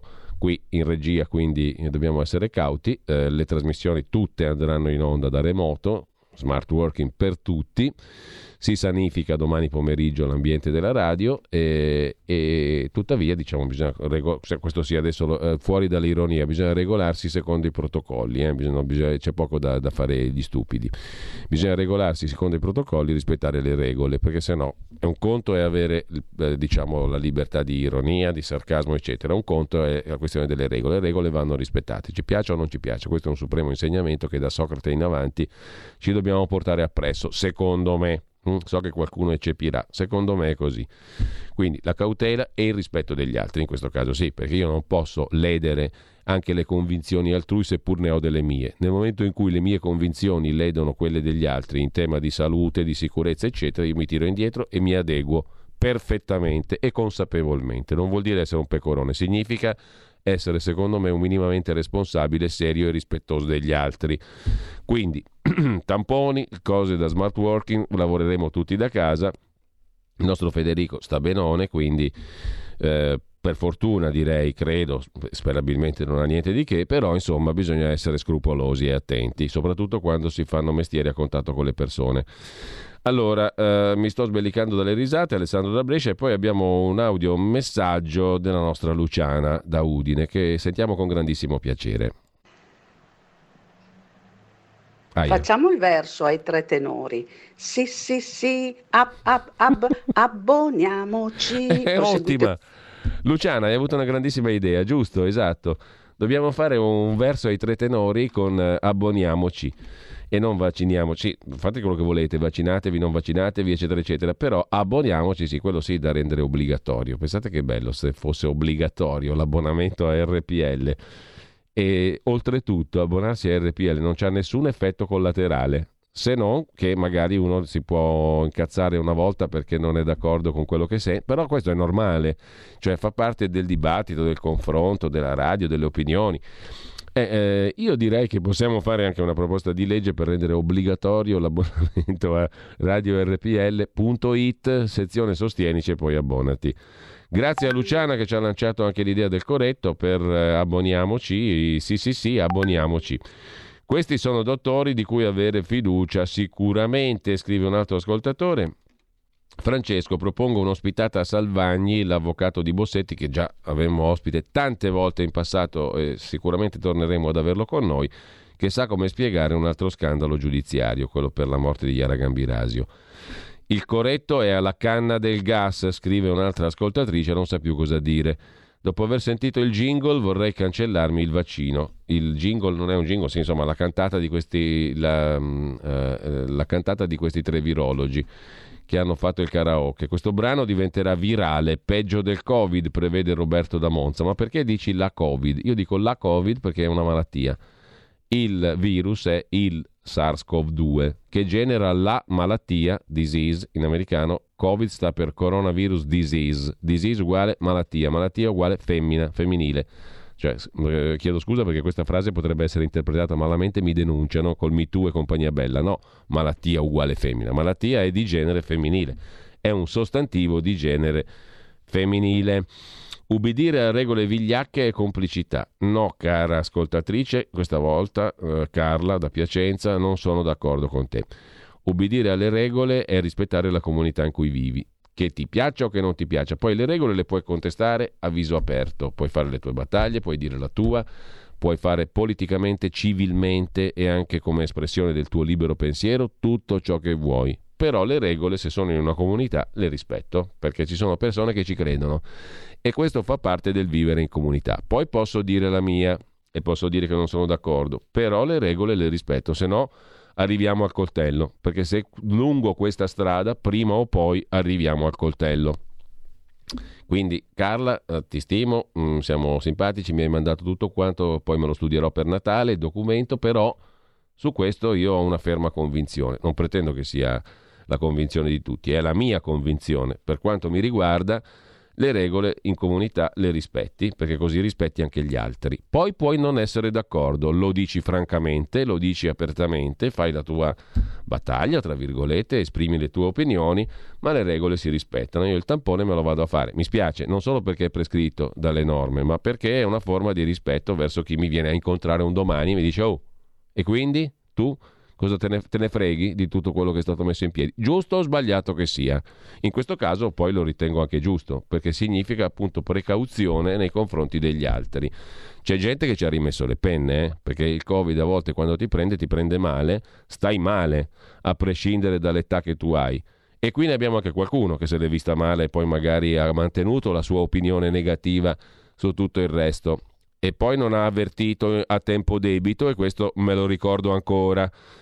Parla da questa radio, non ha avvertito a tempo debito, continua ad avere le sue scettiche opinioni, però se l'è vista maluccio con la Covid. Quindi cautela e un po' di franchezza e di onestà. Dico la Covid perché è femminile. Buon Natale, pulisci la radio con l'inno dell'UDC, chiede Mario. Com'era l'inno dell'UDC? Chiedo a Giulio Cesare Carnelli di farci questa altra delizia musicale. L'autoironia, Battista da Genova, è simbolo di intelligenza, saper ridere di noi stessi e far ridere gli altri è cosa positiva. Battista, sono completissimamente d'accordo con te. I nuovi zampognari, li definisce i tre virologi un altro ascoltatore. Ubbidire a regole vigliacche e complicità, leggi vigliacche, dicevo, scrive Carla da Piacenza. Rimane fermo quello che, per me, quello che dicevo prima. Pregliasco, non sei Vasco e si sente, scrive un altro ascoltatore. Fabrizio: carissimo Giulio, anche durante i regimi URSS, nazi, fascio c'erano tanto di regole, c'erano ed erano anche quelle regole. Cosa dice a tal proposito?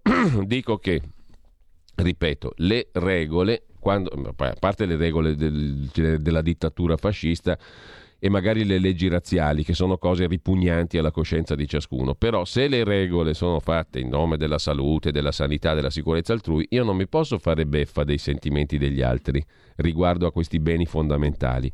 E non vuol dire essere complici di leggi dittatoriali, perché stiamo parlando di un'altra cosa. Adesso possiamo girarla come vogliamo, ma queste non sono le leggi razziali del 38, sono delle disposizioni sanitarie che alla fine, gratta gratta, possono avere un loro senso, ce l'hanno un loro senso, e a prescindere dalla pericolosità del SARS-CoV-2 ce l'hanno un loro senso. Che poi la pericolosità del SARS-CoV-2 sia diventata uno strumento di gestione politica della situazione, questo non ci piove, questo è evidente, ma a livello internazionale questo è un altro discorso. Però se ci sono persone, e ce ne sono tante nella comunità, che hanno paura e che ritengono che queste regole servano per tutelare la comunità, io non solo mi adeguo, ma rispetto le regole, perché è elementare, e poi magari le contesto, ripeto, e non sono le leggi razziali. Ci sono diverse scale dell'obbligatorietà di cose assurde o che noi riteniamo assurde, perché purtroppo c'era anche qualcuno che riteneva invece fondate le leggi razziali, no? Che le riteneva ragionevoli, razionali. Però è oggi comune sentire che quelli sono casi da malati mentali, patologici. Comunque, i tre virologi oscurano i tre tenori, scrive Franco. E mentre è logico sanificare e prendere precauzioni, regole o non regole, scrive Silvio da Torino, sono altre le regole a cui disobbedire. Avremo modi di affrontarle molto presto. E io concordo con Silvio su questo punto. Sono altre le regole alle quali disobbedire. Il tampone va bene, ma il vaccino finché è sperimentale non è giusto farlo. Quando sarà finito il trial ne riparliamo. Anche questa argomentazione ha una sua logica. Così come ce l'ha chi dice ma io preferisco vaccinarmi per avere uno strumento di difesa in più, anche se non è stato perfezionato tutto il trial, tutte le prove, eccetera. Non aspetto 10 anni perché ho paura di beccarmi il COVID nel frattempo e quindi mi vaccino. Anche questo è un ragionamento, o no? Sarà parziale, sarà un non vaccino, sarà tutto quello che vuoi, è debole, ma mi dà una protezione in più, o sbaglio? Governare con la paura, scrive ancora Carla di Piacenza, Machiavelli lo diceva, questo è un classico, la paura serve da stabilizzante di tutti i regimi, democratici, non democratici e via dicendo. Caro Giulio, ti sei perso il pezzo finale della canzone che cita i militari. Vabbè dai, sentiamolo un po', il pezzo finale della canzone che cita i militari. Vediamo un po'. Attivano, sta in piedi, non vedi che c'è retroscena, che sei davvero libero, restare vuoi, ribellati al Green Pass insieme a noi, bacini al suon di funky, ricchi premi continuano a tutti quanti, ma restano contagiati e contagianti, disinformati e presi in giro da briganti, ha trombosi e non respira, ma vuoi far la terza pera, per i carditi, infarti e ictus se non vuoi, basta non vaccinarsi come noi. Buon, abbiamo finito anche il pezzo mandato dall'ascoltatore. Scrive ancora Fabrizio, sì ma la mia libertà non finisce dove comincia la tua paura, se hai paura di volare non puoi impedire chi vuole volare, vai in treno. Benissimo, d'accordo, però non stiamo parlando della stessa cosa, Fabrizio, mi sembra, eh? Stiamo parlando di un'altra cosa, cioè se io vado in giro adesso tranquillamente, vado a destra e a manca, vado al lavoro, bacio, stringo, mani e compagnia bella, e uno domani viene a sapere ma tu sei stato in contatto con uno che c'ha il Covid, ma ti sei fatto il tampone? Gli dico no, tanto a me non me ne frega niente, e capisci cosa voglio dire? Non è rispettoso verso gli altri. Lascia perdere se stessi, perché uno può essere rispettoso o meno verso se stessi, aver paura, non aver paura, giudicare le cose in un modo, valutare che il rischio è esagerato, però finché riguarda solo se stesso, questo sto dicendo. E non è questione di rispettare le paure altrui, perché se io reputo quella dell'altro soltanto una paura irrazionale, ho già dato un giudizio. Non è questo il caso. Può darsi che abbia ragione lui, magari, no? Tra l'altro, e quindi come dimostra anche questo semplice caso di cui vi ho parlato, il nostro regista Federico si è beccato la Covid, vaccinato, bivaccinato, 24enne, uno può dire da un certo punto di vista, ma guarda un po', i vaccini non servono a un cacchio, e l'altro dice, però insomma, se non aveva il vaccino magari stava molto male, giusto? Tutte e due le posizioni possono essere ragionevoli. In dubbio io mi rispetto le regole che esistono, non tanto perché le condivida nella loro essenza, ripeto, ma perché servono a tranquillizzare, tra virgolette, gli altri, e anche quello è un bene sociale da tutelare, perché se no non faremmo le regole, non avremmo il Parlamento, non difenderemmo la democrazia, il Parlamento, eccetera. Questo è fondamentale in un periodo nel quale democrazia e Parlamento sono stati messi sotto i tacchi e calpestati a manetta, perché questo è successo in 2 anni, no? Quindi teniamola cara questa cosa anche nelle cose fondamentali, perché se no non ci capiamo più. Un altro documento da studiare, grazie a Carla. E poi abbonatevi, io lo sono già da anni, sulla falsariga di un gruppo di qualche anno fa propongo un gruppo amici di RPL, siamo una grande bella famiglia. Dino dalla provincia di Brescia, grande Dino, ti saluto, troppo avanti la mandata, scrive l'ascoltatore sulla canzone Il buon senso, che bella parola. Il tampone lo faccio spesso, scrive ancora un altro ascoltatore. Cristian Basini, che già conoscete, ci interviene nella nostra discussione qui via WhatsApp al 346 6427 756. Bella la rubrica del venerdì dalle 18.30 alle 19.30, 360 all'ora, perché è una rubrica sì di motori, ma è una rubrica anche che ci fa conoscere tante cose belle, come per esempio un ragazzo che ha perso l'uso del braccio e continua ad andare in moto, è un esempio straordinario, l'abbiamo sentito la scorsa settimana, di tenacia, di volontà, di fare, di voglia di fare, e il nostro Christian ce l'ha fatto conoscere, ed è una rubrica ben condotta, bella, divertente, nuova, è appena partita, quindi ascoltatela dalle 18.30 alle 19.30 del venerdì. Sono Cristian Basini. Ci rendiamo conto che andare in farmacia, qualsiasi farmacia, è diventato pericolosissimo. Ci sono file chilometriche davanti alle farmacie tra tamponi e vaccini. Siamo alla follia. Anziché fare 1000 tamponi alla settimana sarebbe meglio vaccinarsi. Se tutti fossimo vaccinati non vivremmo questo gran bordello. Il tampone lo faccio spesso, ne ho fatto uno anche ieri, ma di base ho comunque il vaccino, non riempio le farmacie per avere il Green Pass. Vaccinarsi è responsabilità, scrive Cristian. Però io sono anch'io vaccinato, ho fatto la terza dose l'11 dicembre al Palazzo delle Scintille, tuttavia oggi vado a farmi il tampone, perché c'è il regista che ha contratto il Covid qua in radio, ergo non ho avuto scambi diretti, non ci siamo stretti la mano, non siamo stati vicini, abbiamo però respirato la stessa aria di un ambiente chiuso, fondamentalmente, dove il ricambio d'aria si doveva fare il babbo è stramorto 10 volte, saluti e baci dalla terra dei feaci. E quindi, diciamo, per precauzione, io magari domani il tampone lo faccio e nel frattempo sto cauto, molto cauto, perché devi avere un minimo di responsabilità. Quindi trivaccinato ti fai il tampone, c'è poco da fare.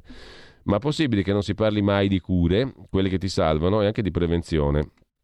Il Fabrizio del messaggio che stai discutendo non sono io, scrive Fabrizio di Sabbio Chiese. Sì, ho fatto casino io, allora, un po' di casino. Mi chiedo scusa con i due Fabrizi.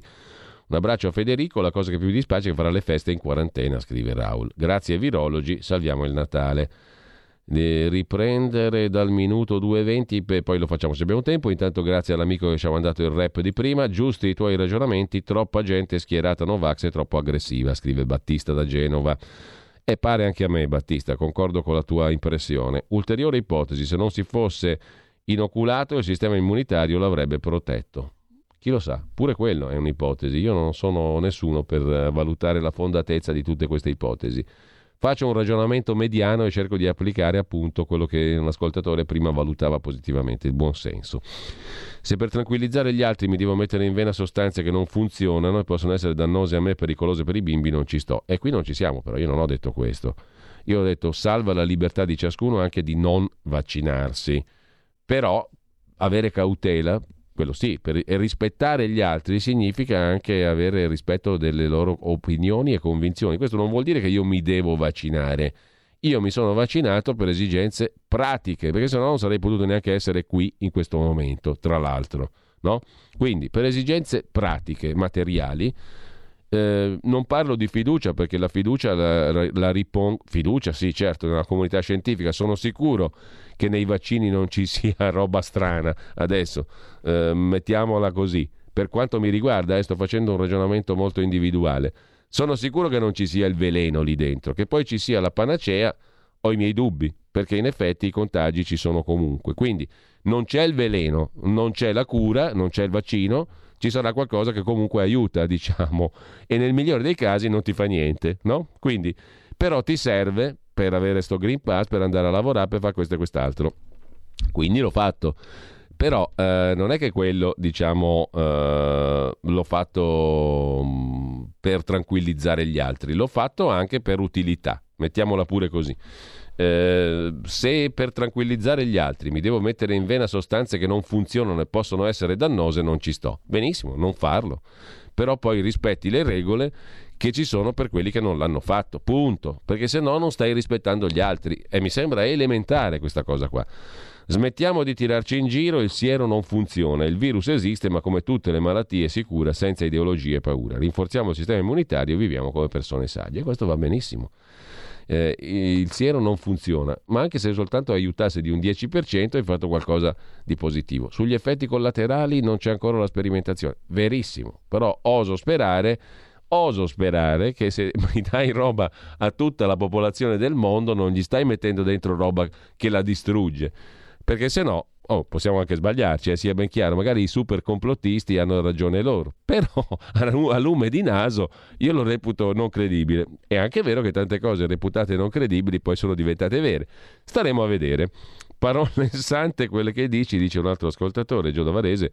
Ho sempre sostenuto, e semplicemente perché non si è diffuso come si doveva, la cura precoce che a detta degli esperti si salvano vite umane velocemente, quasi senza conseguenze.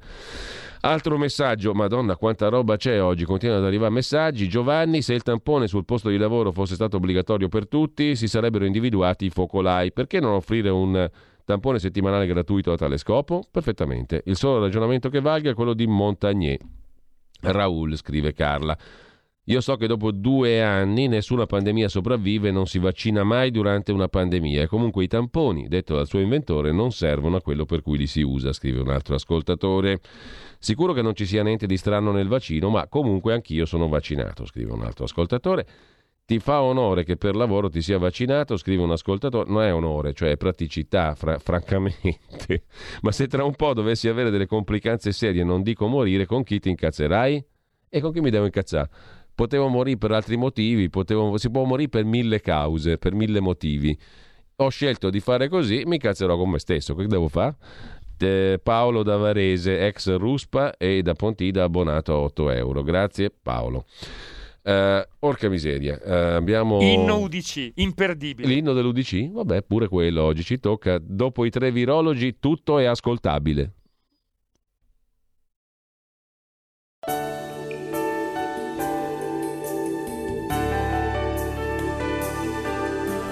Vieni amico mio, seguimi anche tu, se restiamo uniti noi avanzeremo di più. Stringiamo le nostre mani giù dal cielo, una gran pioggia di serenità. Pace e libertà, e il nostro sogno già diventa realtà.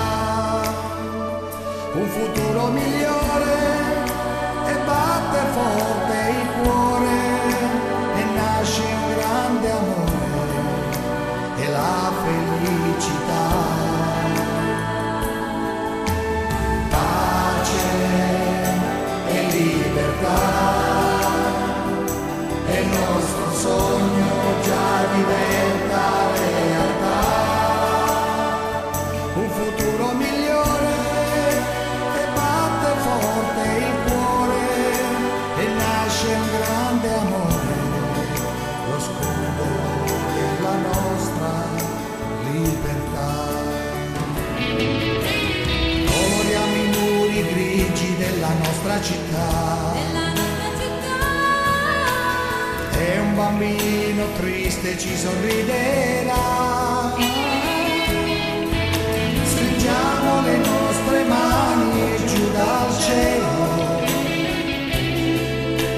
una gran pioggia di serenità. Pace e libertà, e il nostro sogno già diventa realtà. Un futuro migliore e batte forte il cuore e nasce il grande amore e la felicità. Bene, bene, bene, così abbiamo fatto contenti tanti, tra i quali anche Mario da Monza e Brianza con l'inno dell'UDC. Torniamo però, perché pur sempre questa la biuta quotidiana, cioè la rassegna stampa del giorno, alla prima pagina dove che eravamo, alla nostra Izvestia, al Fatto Quotidiano, ci eravamo interrotti lì.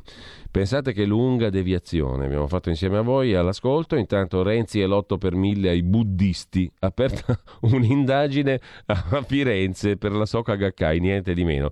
In un'inchiesta a Firenze i rapporti di Renzi con la Soka Gakkai. Buddisti, da premier garantì l'8 per 1000, sbloccò le trivellazioni alla Mitsui partecipata dall'associazione e poi ebbe azioni in regalo. E poi c'è la questione appunto anche del contributo, l'erogazione liberale, pianificati prima del bonifico, chi paga privato e chi politico riceve. Siamo ai soldi alla Lega? Centemero disse dateli a più voci, denaro che per l'accusa servirà a finanziare illegalmente la Lega. Nel giugno 2016 un evento politico al centro congressi Paganini di Parma, ospite Matteo Salvini. La novità nel processo milanese, prescrizione nel 2024, col tesoriere del Carroccio Centemero imputato per finanziamento illecito rispetto a 40.000 euro pagati da S. Lunga all'associazione Più Voci, di cui all'epoca Centemero era presidente. Parte di quel denaro, 30.000 euro, finirà una società controllata dalla Lega. Da qui altri 23.000 andranno a pagare l'evento parmense di natura politica. L'indagine nasce a Roma sull'imprenditore Parnasi, ora è a Milano, e va detto che da un bel po' di tempo si trascina così, diciamo molto faticosamente, per cercare di capire come roba tutta tracciabile possa essere imputabile. Lasciamo anche i buddisti però di Firenze, l'ex premier Renzi, la Soka Gakkai, uno dei principali istituti buddisti in Italia, protagonisti di un racconto finito agli atti di una nuova indagine giudiziaria aperta nel 2020 dalla Procura di Firenze. Il fascicolo per ora non ipotizza reati e non ha indagati, ma a oltre un anno dall'inizio è ancora aperto. Insomma, non c'è niente, ma si vedrà se questo niente diventa qualcosa. Intanto, Corte dei Conti contro l'accordo Cassa Depositi e Prestiti. Benetton per il Ponte Morandi di Genova, a pagina 7 ne parla il Fatto Quotidiano con Ilaria Proietti. La Corte dei Conti stronca l'accordo tra Autostrade e Ministero sul Ponte Morandi. Secondo i PM contabili, con l'acquisto di Autostrade per l'Italia rischia di pagare i danni lo Stato. 3 mesi fa l'Avvocatura di Stato ha lanciato l'allarme, scrive il Fatto Quotidiano. Chiudiamo dal Fatto Quotidiano con gli infetti col Green Pass. Diventa positiva e il governo le scrive che è già guarita. Le disfunzioni del Green Pass, che certifica guarito chi non lo è. Mentre cosa fatta capo non ha, scrive Marco Travaglio nel suo editoriale di oggi. Roma, domenica pomeriggio, una donna iena insulta 2 ragazzi che in una strada semideserta del centro osano camminare senza mascherina. Quelli accennano a rispondere che sono all'aperto senza folla intorno, ma poi, terrorizzati dal climax vocale della Erinni, estraggono di tasca l'FFP3 mentre quella si allontana, maledicendo la gioventù di oggi. Uno mi riconosce e mi chiede chi ha ragione. Panico. Controlliamo sul loro smartphone, io ho un vecchio Nokia, digitando su Google le parole chiave. Apriti cielo, c'è tutto e il contrario di tutto. Il sindaco che annuncia l'obbligo di mascherina, ma solo nelle vie dello shopping e nei giorni delle feste. Articoli che dicono che è già in vigore, altri che lo sarà, altri che scatta tra poco. Dichiarazioni dell'assessore regionale che chiede al governo di fare di più, rispetto a cosa non si sa. Alla fine facciamo la media, ci regoliamo sul buon senso, scrive anche Marco Travaglio. Mascherina solo in luoghi affollati, con buona pace della signorina iena. Quando si insediò il governo Draghi ci fu assicurato che questi erano migliori, mica come i peggiori di prima. Questi parlano a cose fatte, basta annunci, basta cacofonie di esperti veri o presunti che vanno in TV a spacciare opinioni per leggi e disorientano la gente. Invece, mai visto tanto casino, scrive Travaglio. Ah, quelle belle conferenze stampa quotidiane di Borrelli affiancato da Brusaferro, Locatelli e Rezza, e quegli appuntamenti serali o notturni con Conte che a ogni DPCM ci metteva la faccia e veniva a spiegarci cosa aveva fatto e perché, cosa dovevamo fare e perché. Ora Draghi fa piovere tutto dall'Empireo, forse perché nessuno riuscirebbe a spiegare, restando serio, astruserie come il combinato disposto fra Green Pass per lavorare o super turbo diesel e il tampone per vaccinati alle frontiere. Meglio non metterci la faccia per non perderla e mandare avanti i ministri che non decidono nulla. E briglia sciolta al CTS, dove non si trovano 2 scienziati che la pensino uguale, più il viceministro Costa e il sottosegretario Sileri, cane e gatto, più i consulenti di Speranza. Ricciardi, mai d'accordo con Speranza, Zampa, sempre d'accordo con Speranza, più Rasi, consulente di Figliuolo, tra virgolette, per evitare querele dall'interessato, che si spera non sia mai d'accordo col generalissimo, ma non ce lo dica per carità di patria, senza contare l'esercito di virologi ed epidemiologi sfusi. A sentirli parlare c'è chi si è convinto che da settembre abbiamo l'immunità di gregge, che siamo primi al mondo per vaccini e ultimi per morti e contagi, che il vaccino rende invulnerabili e i tamponi sono cosa brutta. Infatti ora sente parlare di tamponi ai vaccinati e sta pensando seriamente al suicidio.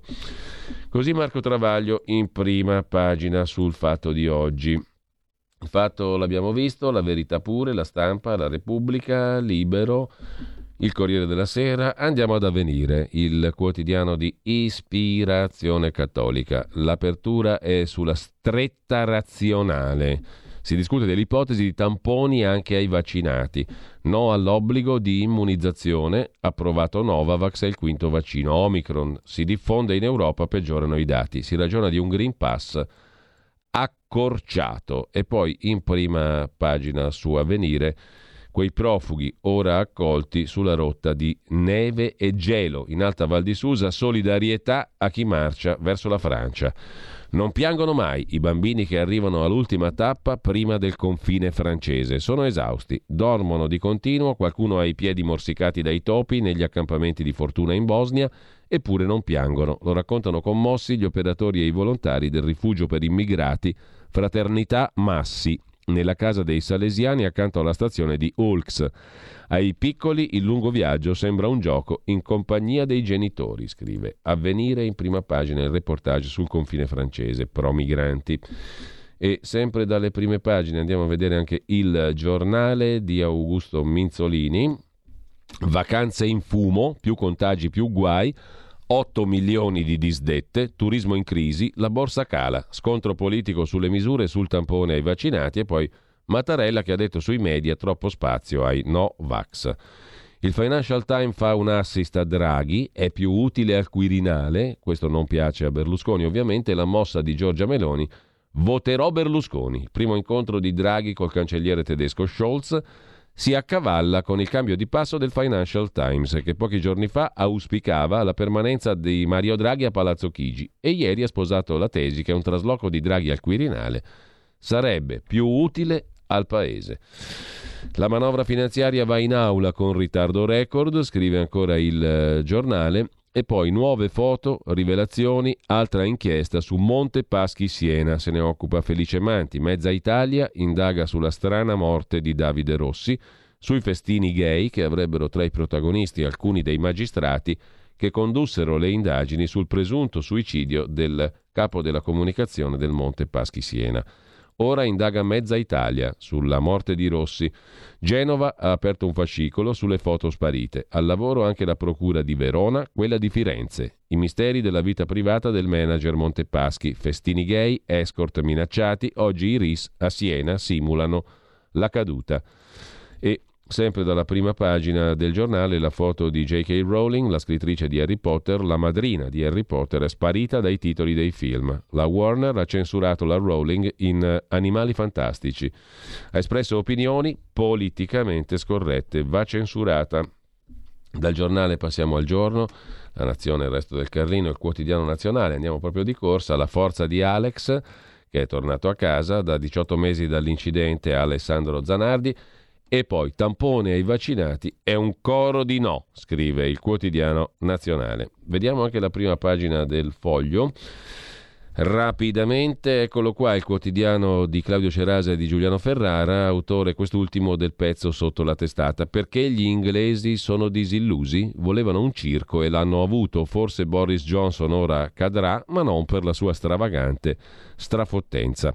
La situazione politica critica in Gran Bretagna. E poi ancora, perché l'Italia sta dilapidando il suo vantaggio sul Covid, attendismi pericolosi, poco monitoraggio, terze dosi che non decollano, ricoveri già superiori all'Inghilterra in attesa di Omicron, scrive Il Foglio in prima pagina. Quirinale congelato, musica ragazzi, perché c'è l'imprevisto di turno.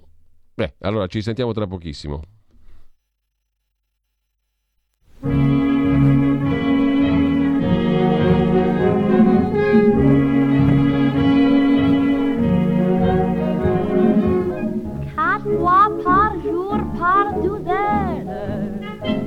Des messieurs très amoureux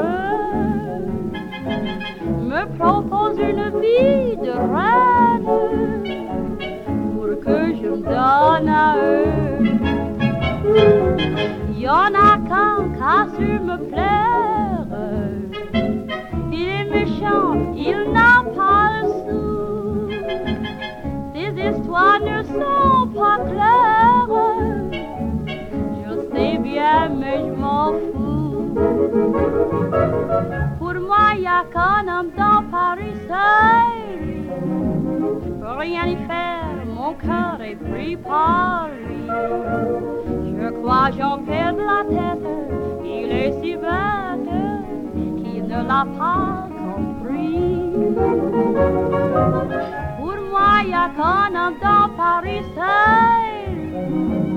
Je passerai dans un trou de souris pour lui. Chaque jour je l'adore, bien plus encore. Pour moi y'a qu'un homme dans Paris, c'est lui. Pour moi y'a qu'un homme dans Paris. Il court après toutes les filles. Elles sont toutes à sa merci. Son regard les déshabille, ses mains parfois aussi. Je ne fais rien pour qu'il m'aime. Aux autres il donne le bonheur, mais il est à moi quand même, puisqu'il est dans mon cœur. All they don't know.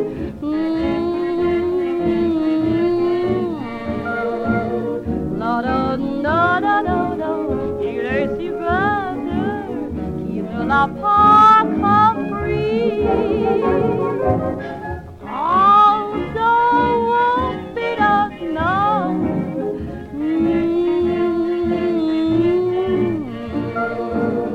Chaque jour je l'adore, bien plus encore.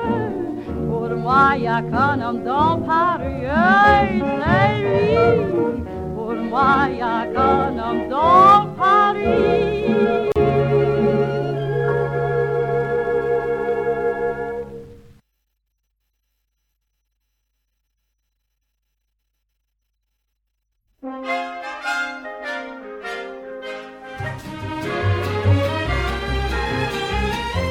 This moment on, you for me, dear, only two for tea, dear.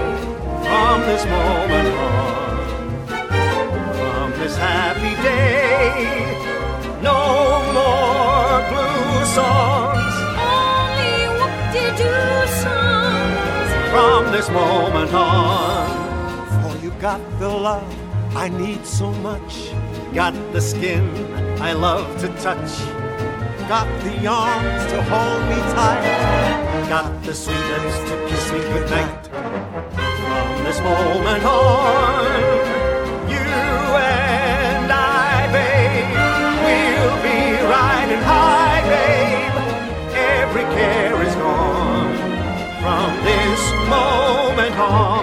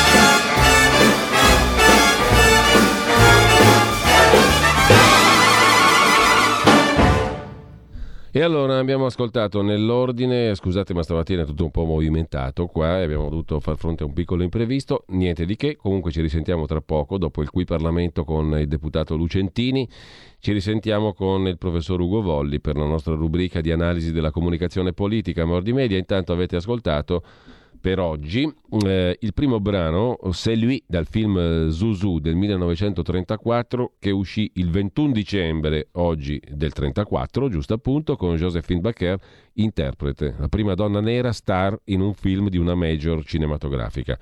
Il secondo brano che abbiamo appena ascoltato invece ci porta dalle parti dell'immenso Cole Porter. Out of This World, uno dei suoi musical, debuttava il 21 dicembre, oggi, del 1950 a New York, 157 repliche. Il pezzo era intitolato From This Moment On. Dopodiché ascolteremo, prima del professor Volli, Drop Anchor, Armonica Slim, armonicista, compositore, cantante americano di canzoni blues, nasce il 21 dicembre, oggi, del 1934 a Texarkana, Texas, negli Stati Uniti. Drop Anchor, Armonica Slim, tra poco. Intanto qui Parlamento, l'onorevole Lucentini. Qui Parlamento. Presidente, sottosegretario, colleghe e colleghi, con questo disegno di legge il Parlamento concede una delega al Governo al fine di recepire direttive europee e attuare altri atti normativi dell'Unione Europea. Si compone di 14 articoli, tocca varie tematiche molto diverse fra loro. È accompagnato da una relazione consuntiva sulla partecipazione dell'Italia all'Unione Europea. Quindi questa legge delega per disposizioni necessarie ad adeguare il nostro ordinamento giuridico, le leggi italiane, allo stesso diritto europeo. Tradotto, i compiti a casa che ci vengono impartiti dall'Europa. Andiamo a toccare, come dicevo, varie tematiche. La disciplina delle operazioni societarie, aventi rilevanza trasfrontaliera, eliminando barriere dal mercato unico, alla protezione dei consumatori, alla disciplina per i fornitori di servizi di crowdfunding. Un articolo è relativo all'attuazione di una cooperazione rafforzata sull'istituzione della Procura europea, delegando il Governo a modificare il codice di procedura penale per attribuire la competenza agli uffici giudiziari del distretto di Corte d'Appello, la trattazione di procedimenti penali per reati che ledono gli interessi finanziari dell'Unione europea. Dal 1 gennaio 2022 sarà in vigore un altro articolo relativo alla produzione biologica e alla etichettatura dei prodotti biologici. Si istituisce anche l'Agenzia dell'Unione Europea per la cooperazione giudiziaria e penale, il nuovo Eurojust.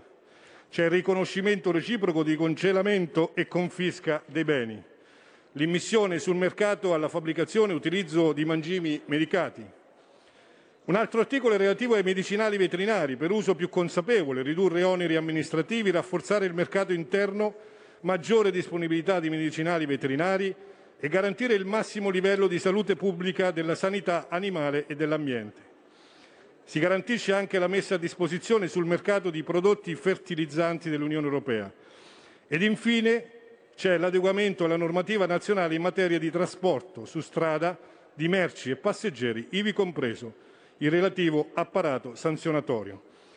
La Lega è consapevole che da un confronto degli ordinamenti degli Stati membri debba per forza uscire una sintesi, ma la domanda è che tipo di Europa vogliamo. Penso che non possiamo essere europeisti a corrente alternata ed è proprio per questo che dobbiamo essere chiari sui principi e sui valori cardine, non derogabili, ai quali non possiamo e ai quali non vogliamo rinunciare. Quindi ancora una volta chiariamoci quale tipo di Europa vogliamo appartenere.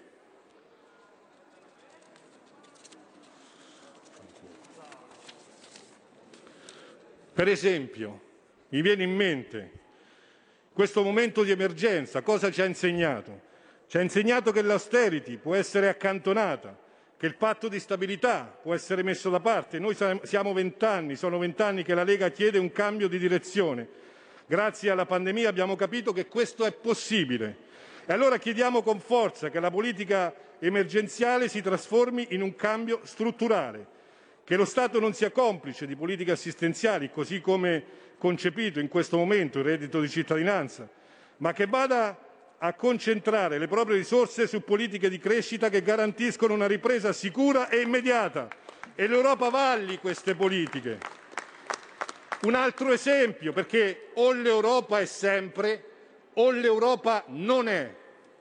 Un altro esempio, aleggia nell'aria una certa proposta proveniente da paesi del Nord Europa e non solo Nord Europa. La straordinaria proposta è quella di tornare al Trattato di Schengen. Significherebbe rimandare i migranti clandestini nel paese di primo arrivo, sarebbe una tragedia per l'Italia. Io non so se qualcuno tiene sotto controllo i numeri degli sbarchi. Nel 2016 eravamo a 181.000 sbarchi, siamo passati fortunatamente nel 2019, Ministro dell'Interno Matteo Salvini, ad 11.000 sbarchi. Oggi, al 15 novembre, siamo di nuovo a 59.000 sbarchi, con la conseguenza che nel 2021 sono già morti in mare 2.460 esseri umani, guida la Morgese, contro i 1.200 morti in mare nel 2019 del cattivissimo Matteo Salvini. Questa è la fonte, è un rapporto Migrantes della CEI. Quindi la Lega chiede da tempo di rivedere il Trattato di Dublino, cioè redistribuire i migranti in tutti i paesi dell'Unione Europea, ad ognuno la sua quota. La Lega combatte da anni contro un'Europa sorda e cieca su questo punto. Dimostrazione ne è il fatto, e lo fa fino in fondo, che il suo Ministro dell'Interno, l'ex Ministro dell'Interno, il Segretario federale, è a processo per questa cosa non una volta ma ben 2 volte. Perché voglio ricordare, come dicevo prima, o l'Europa è sempre o l'Europa non è mai. C'è un documento della Commissione europea che addirittura pretendeva di dirci cosa dire, se dire buon Natale oppure dire buone feste. La commissaria maltese Dalli voleva dimostrare la natura inclusiva dell'Europa, però escludendo le nostre origini. Tuttavia, dopo un'attenta riflessione e dopo che la Lega in Parlamento europeo si è fatta sentire, ha pensato bene di ritirare questo documento, di ritirare queste linee guida. Oltre allo sdegno della Santa Sede c'è lo sdegno di un'intera comunità che ha origini cristiane, alle quali non vuole e non può rinunciare. E non vuole rinunciare a Natale, non vuole rinunciare alla mamma, non vuole rinunciare al papà, non vuole rinunciare al crocefisso e non vuole rinunciare al presepe. Se non altro, se non come parlamentare, anche come presidente di un ente presepe. Non è cancellando la storia ed il credo dei popoli che si crea inclusione, come osserva il cardinale Pietro Parolin, segretario di Stato della Santa Sede. Il cristianesimo ha dato un apporto principale per l'esistenza dell'Europa e della sua identità. Quindi distruggere le differenze, distruggere le radici, come dice il cardinale, vuol dire proprio distruggere la persona. Perché o l'Europa è sempre o l'Europa non è. La Commissione europea, l'ultimo esempio, ha fatto fortunatamente marcia indietro sulla direttiva, è stato già detto, dell'efficienza energetica degli immobili. Addirittura il vicepresidente della Commissione europea, Frans Timmermans, ci dice, e lo abbiamo capito bene perché ce lo ha detto in italiano, Bruxelles non vi dirà che non potete vendere la vostra casa se non è ristrutturata. Grazie, vicepresidente. Nessun burocrate di Bruxelles confischerà la vostra casa se non è ristrutturata. Grazie, vicepresidente. Il patrimonio culturale è protetto e le case estive possono essere esentate. Ma grazie, vicepresidente. La proposta lascia agli Stati membri la scelta su come far rispettare lo standard minimo. Ma grazie, vicepresidente. Vedete, in un momento in cui il governo e noi in Parlamento facciamo, sottosegretario, salti mortali per rifinanziare il super bonus 110, provvedimento straordinario. Qui Parlamento.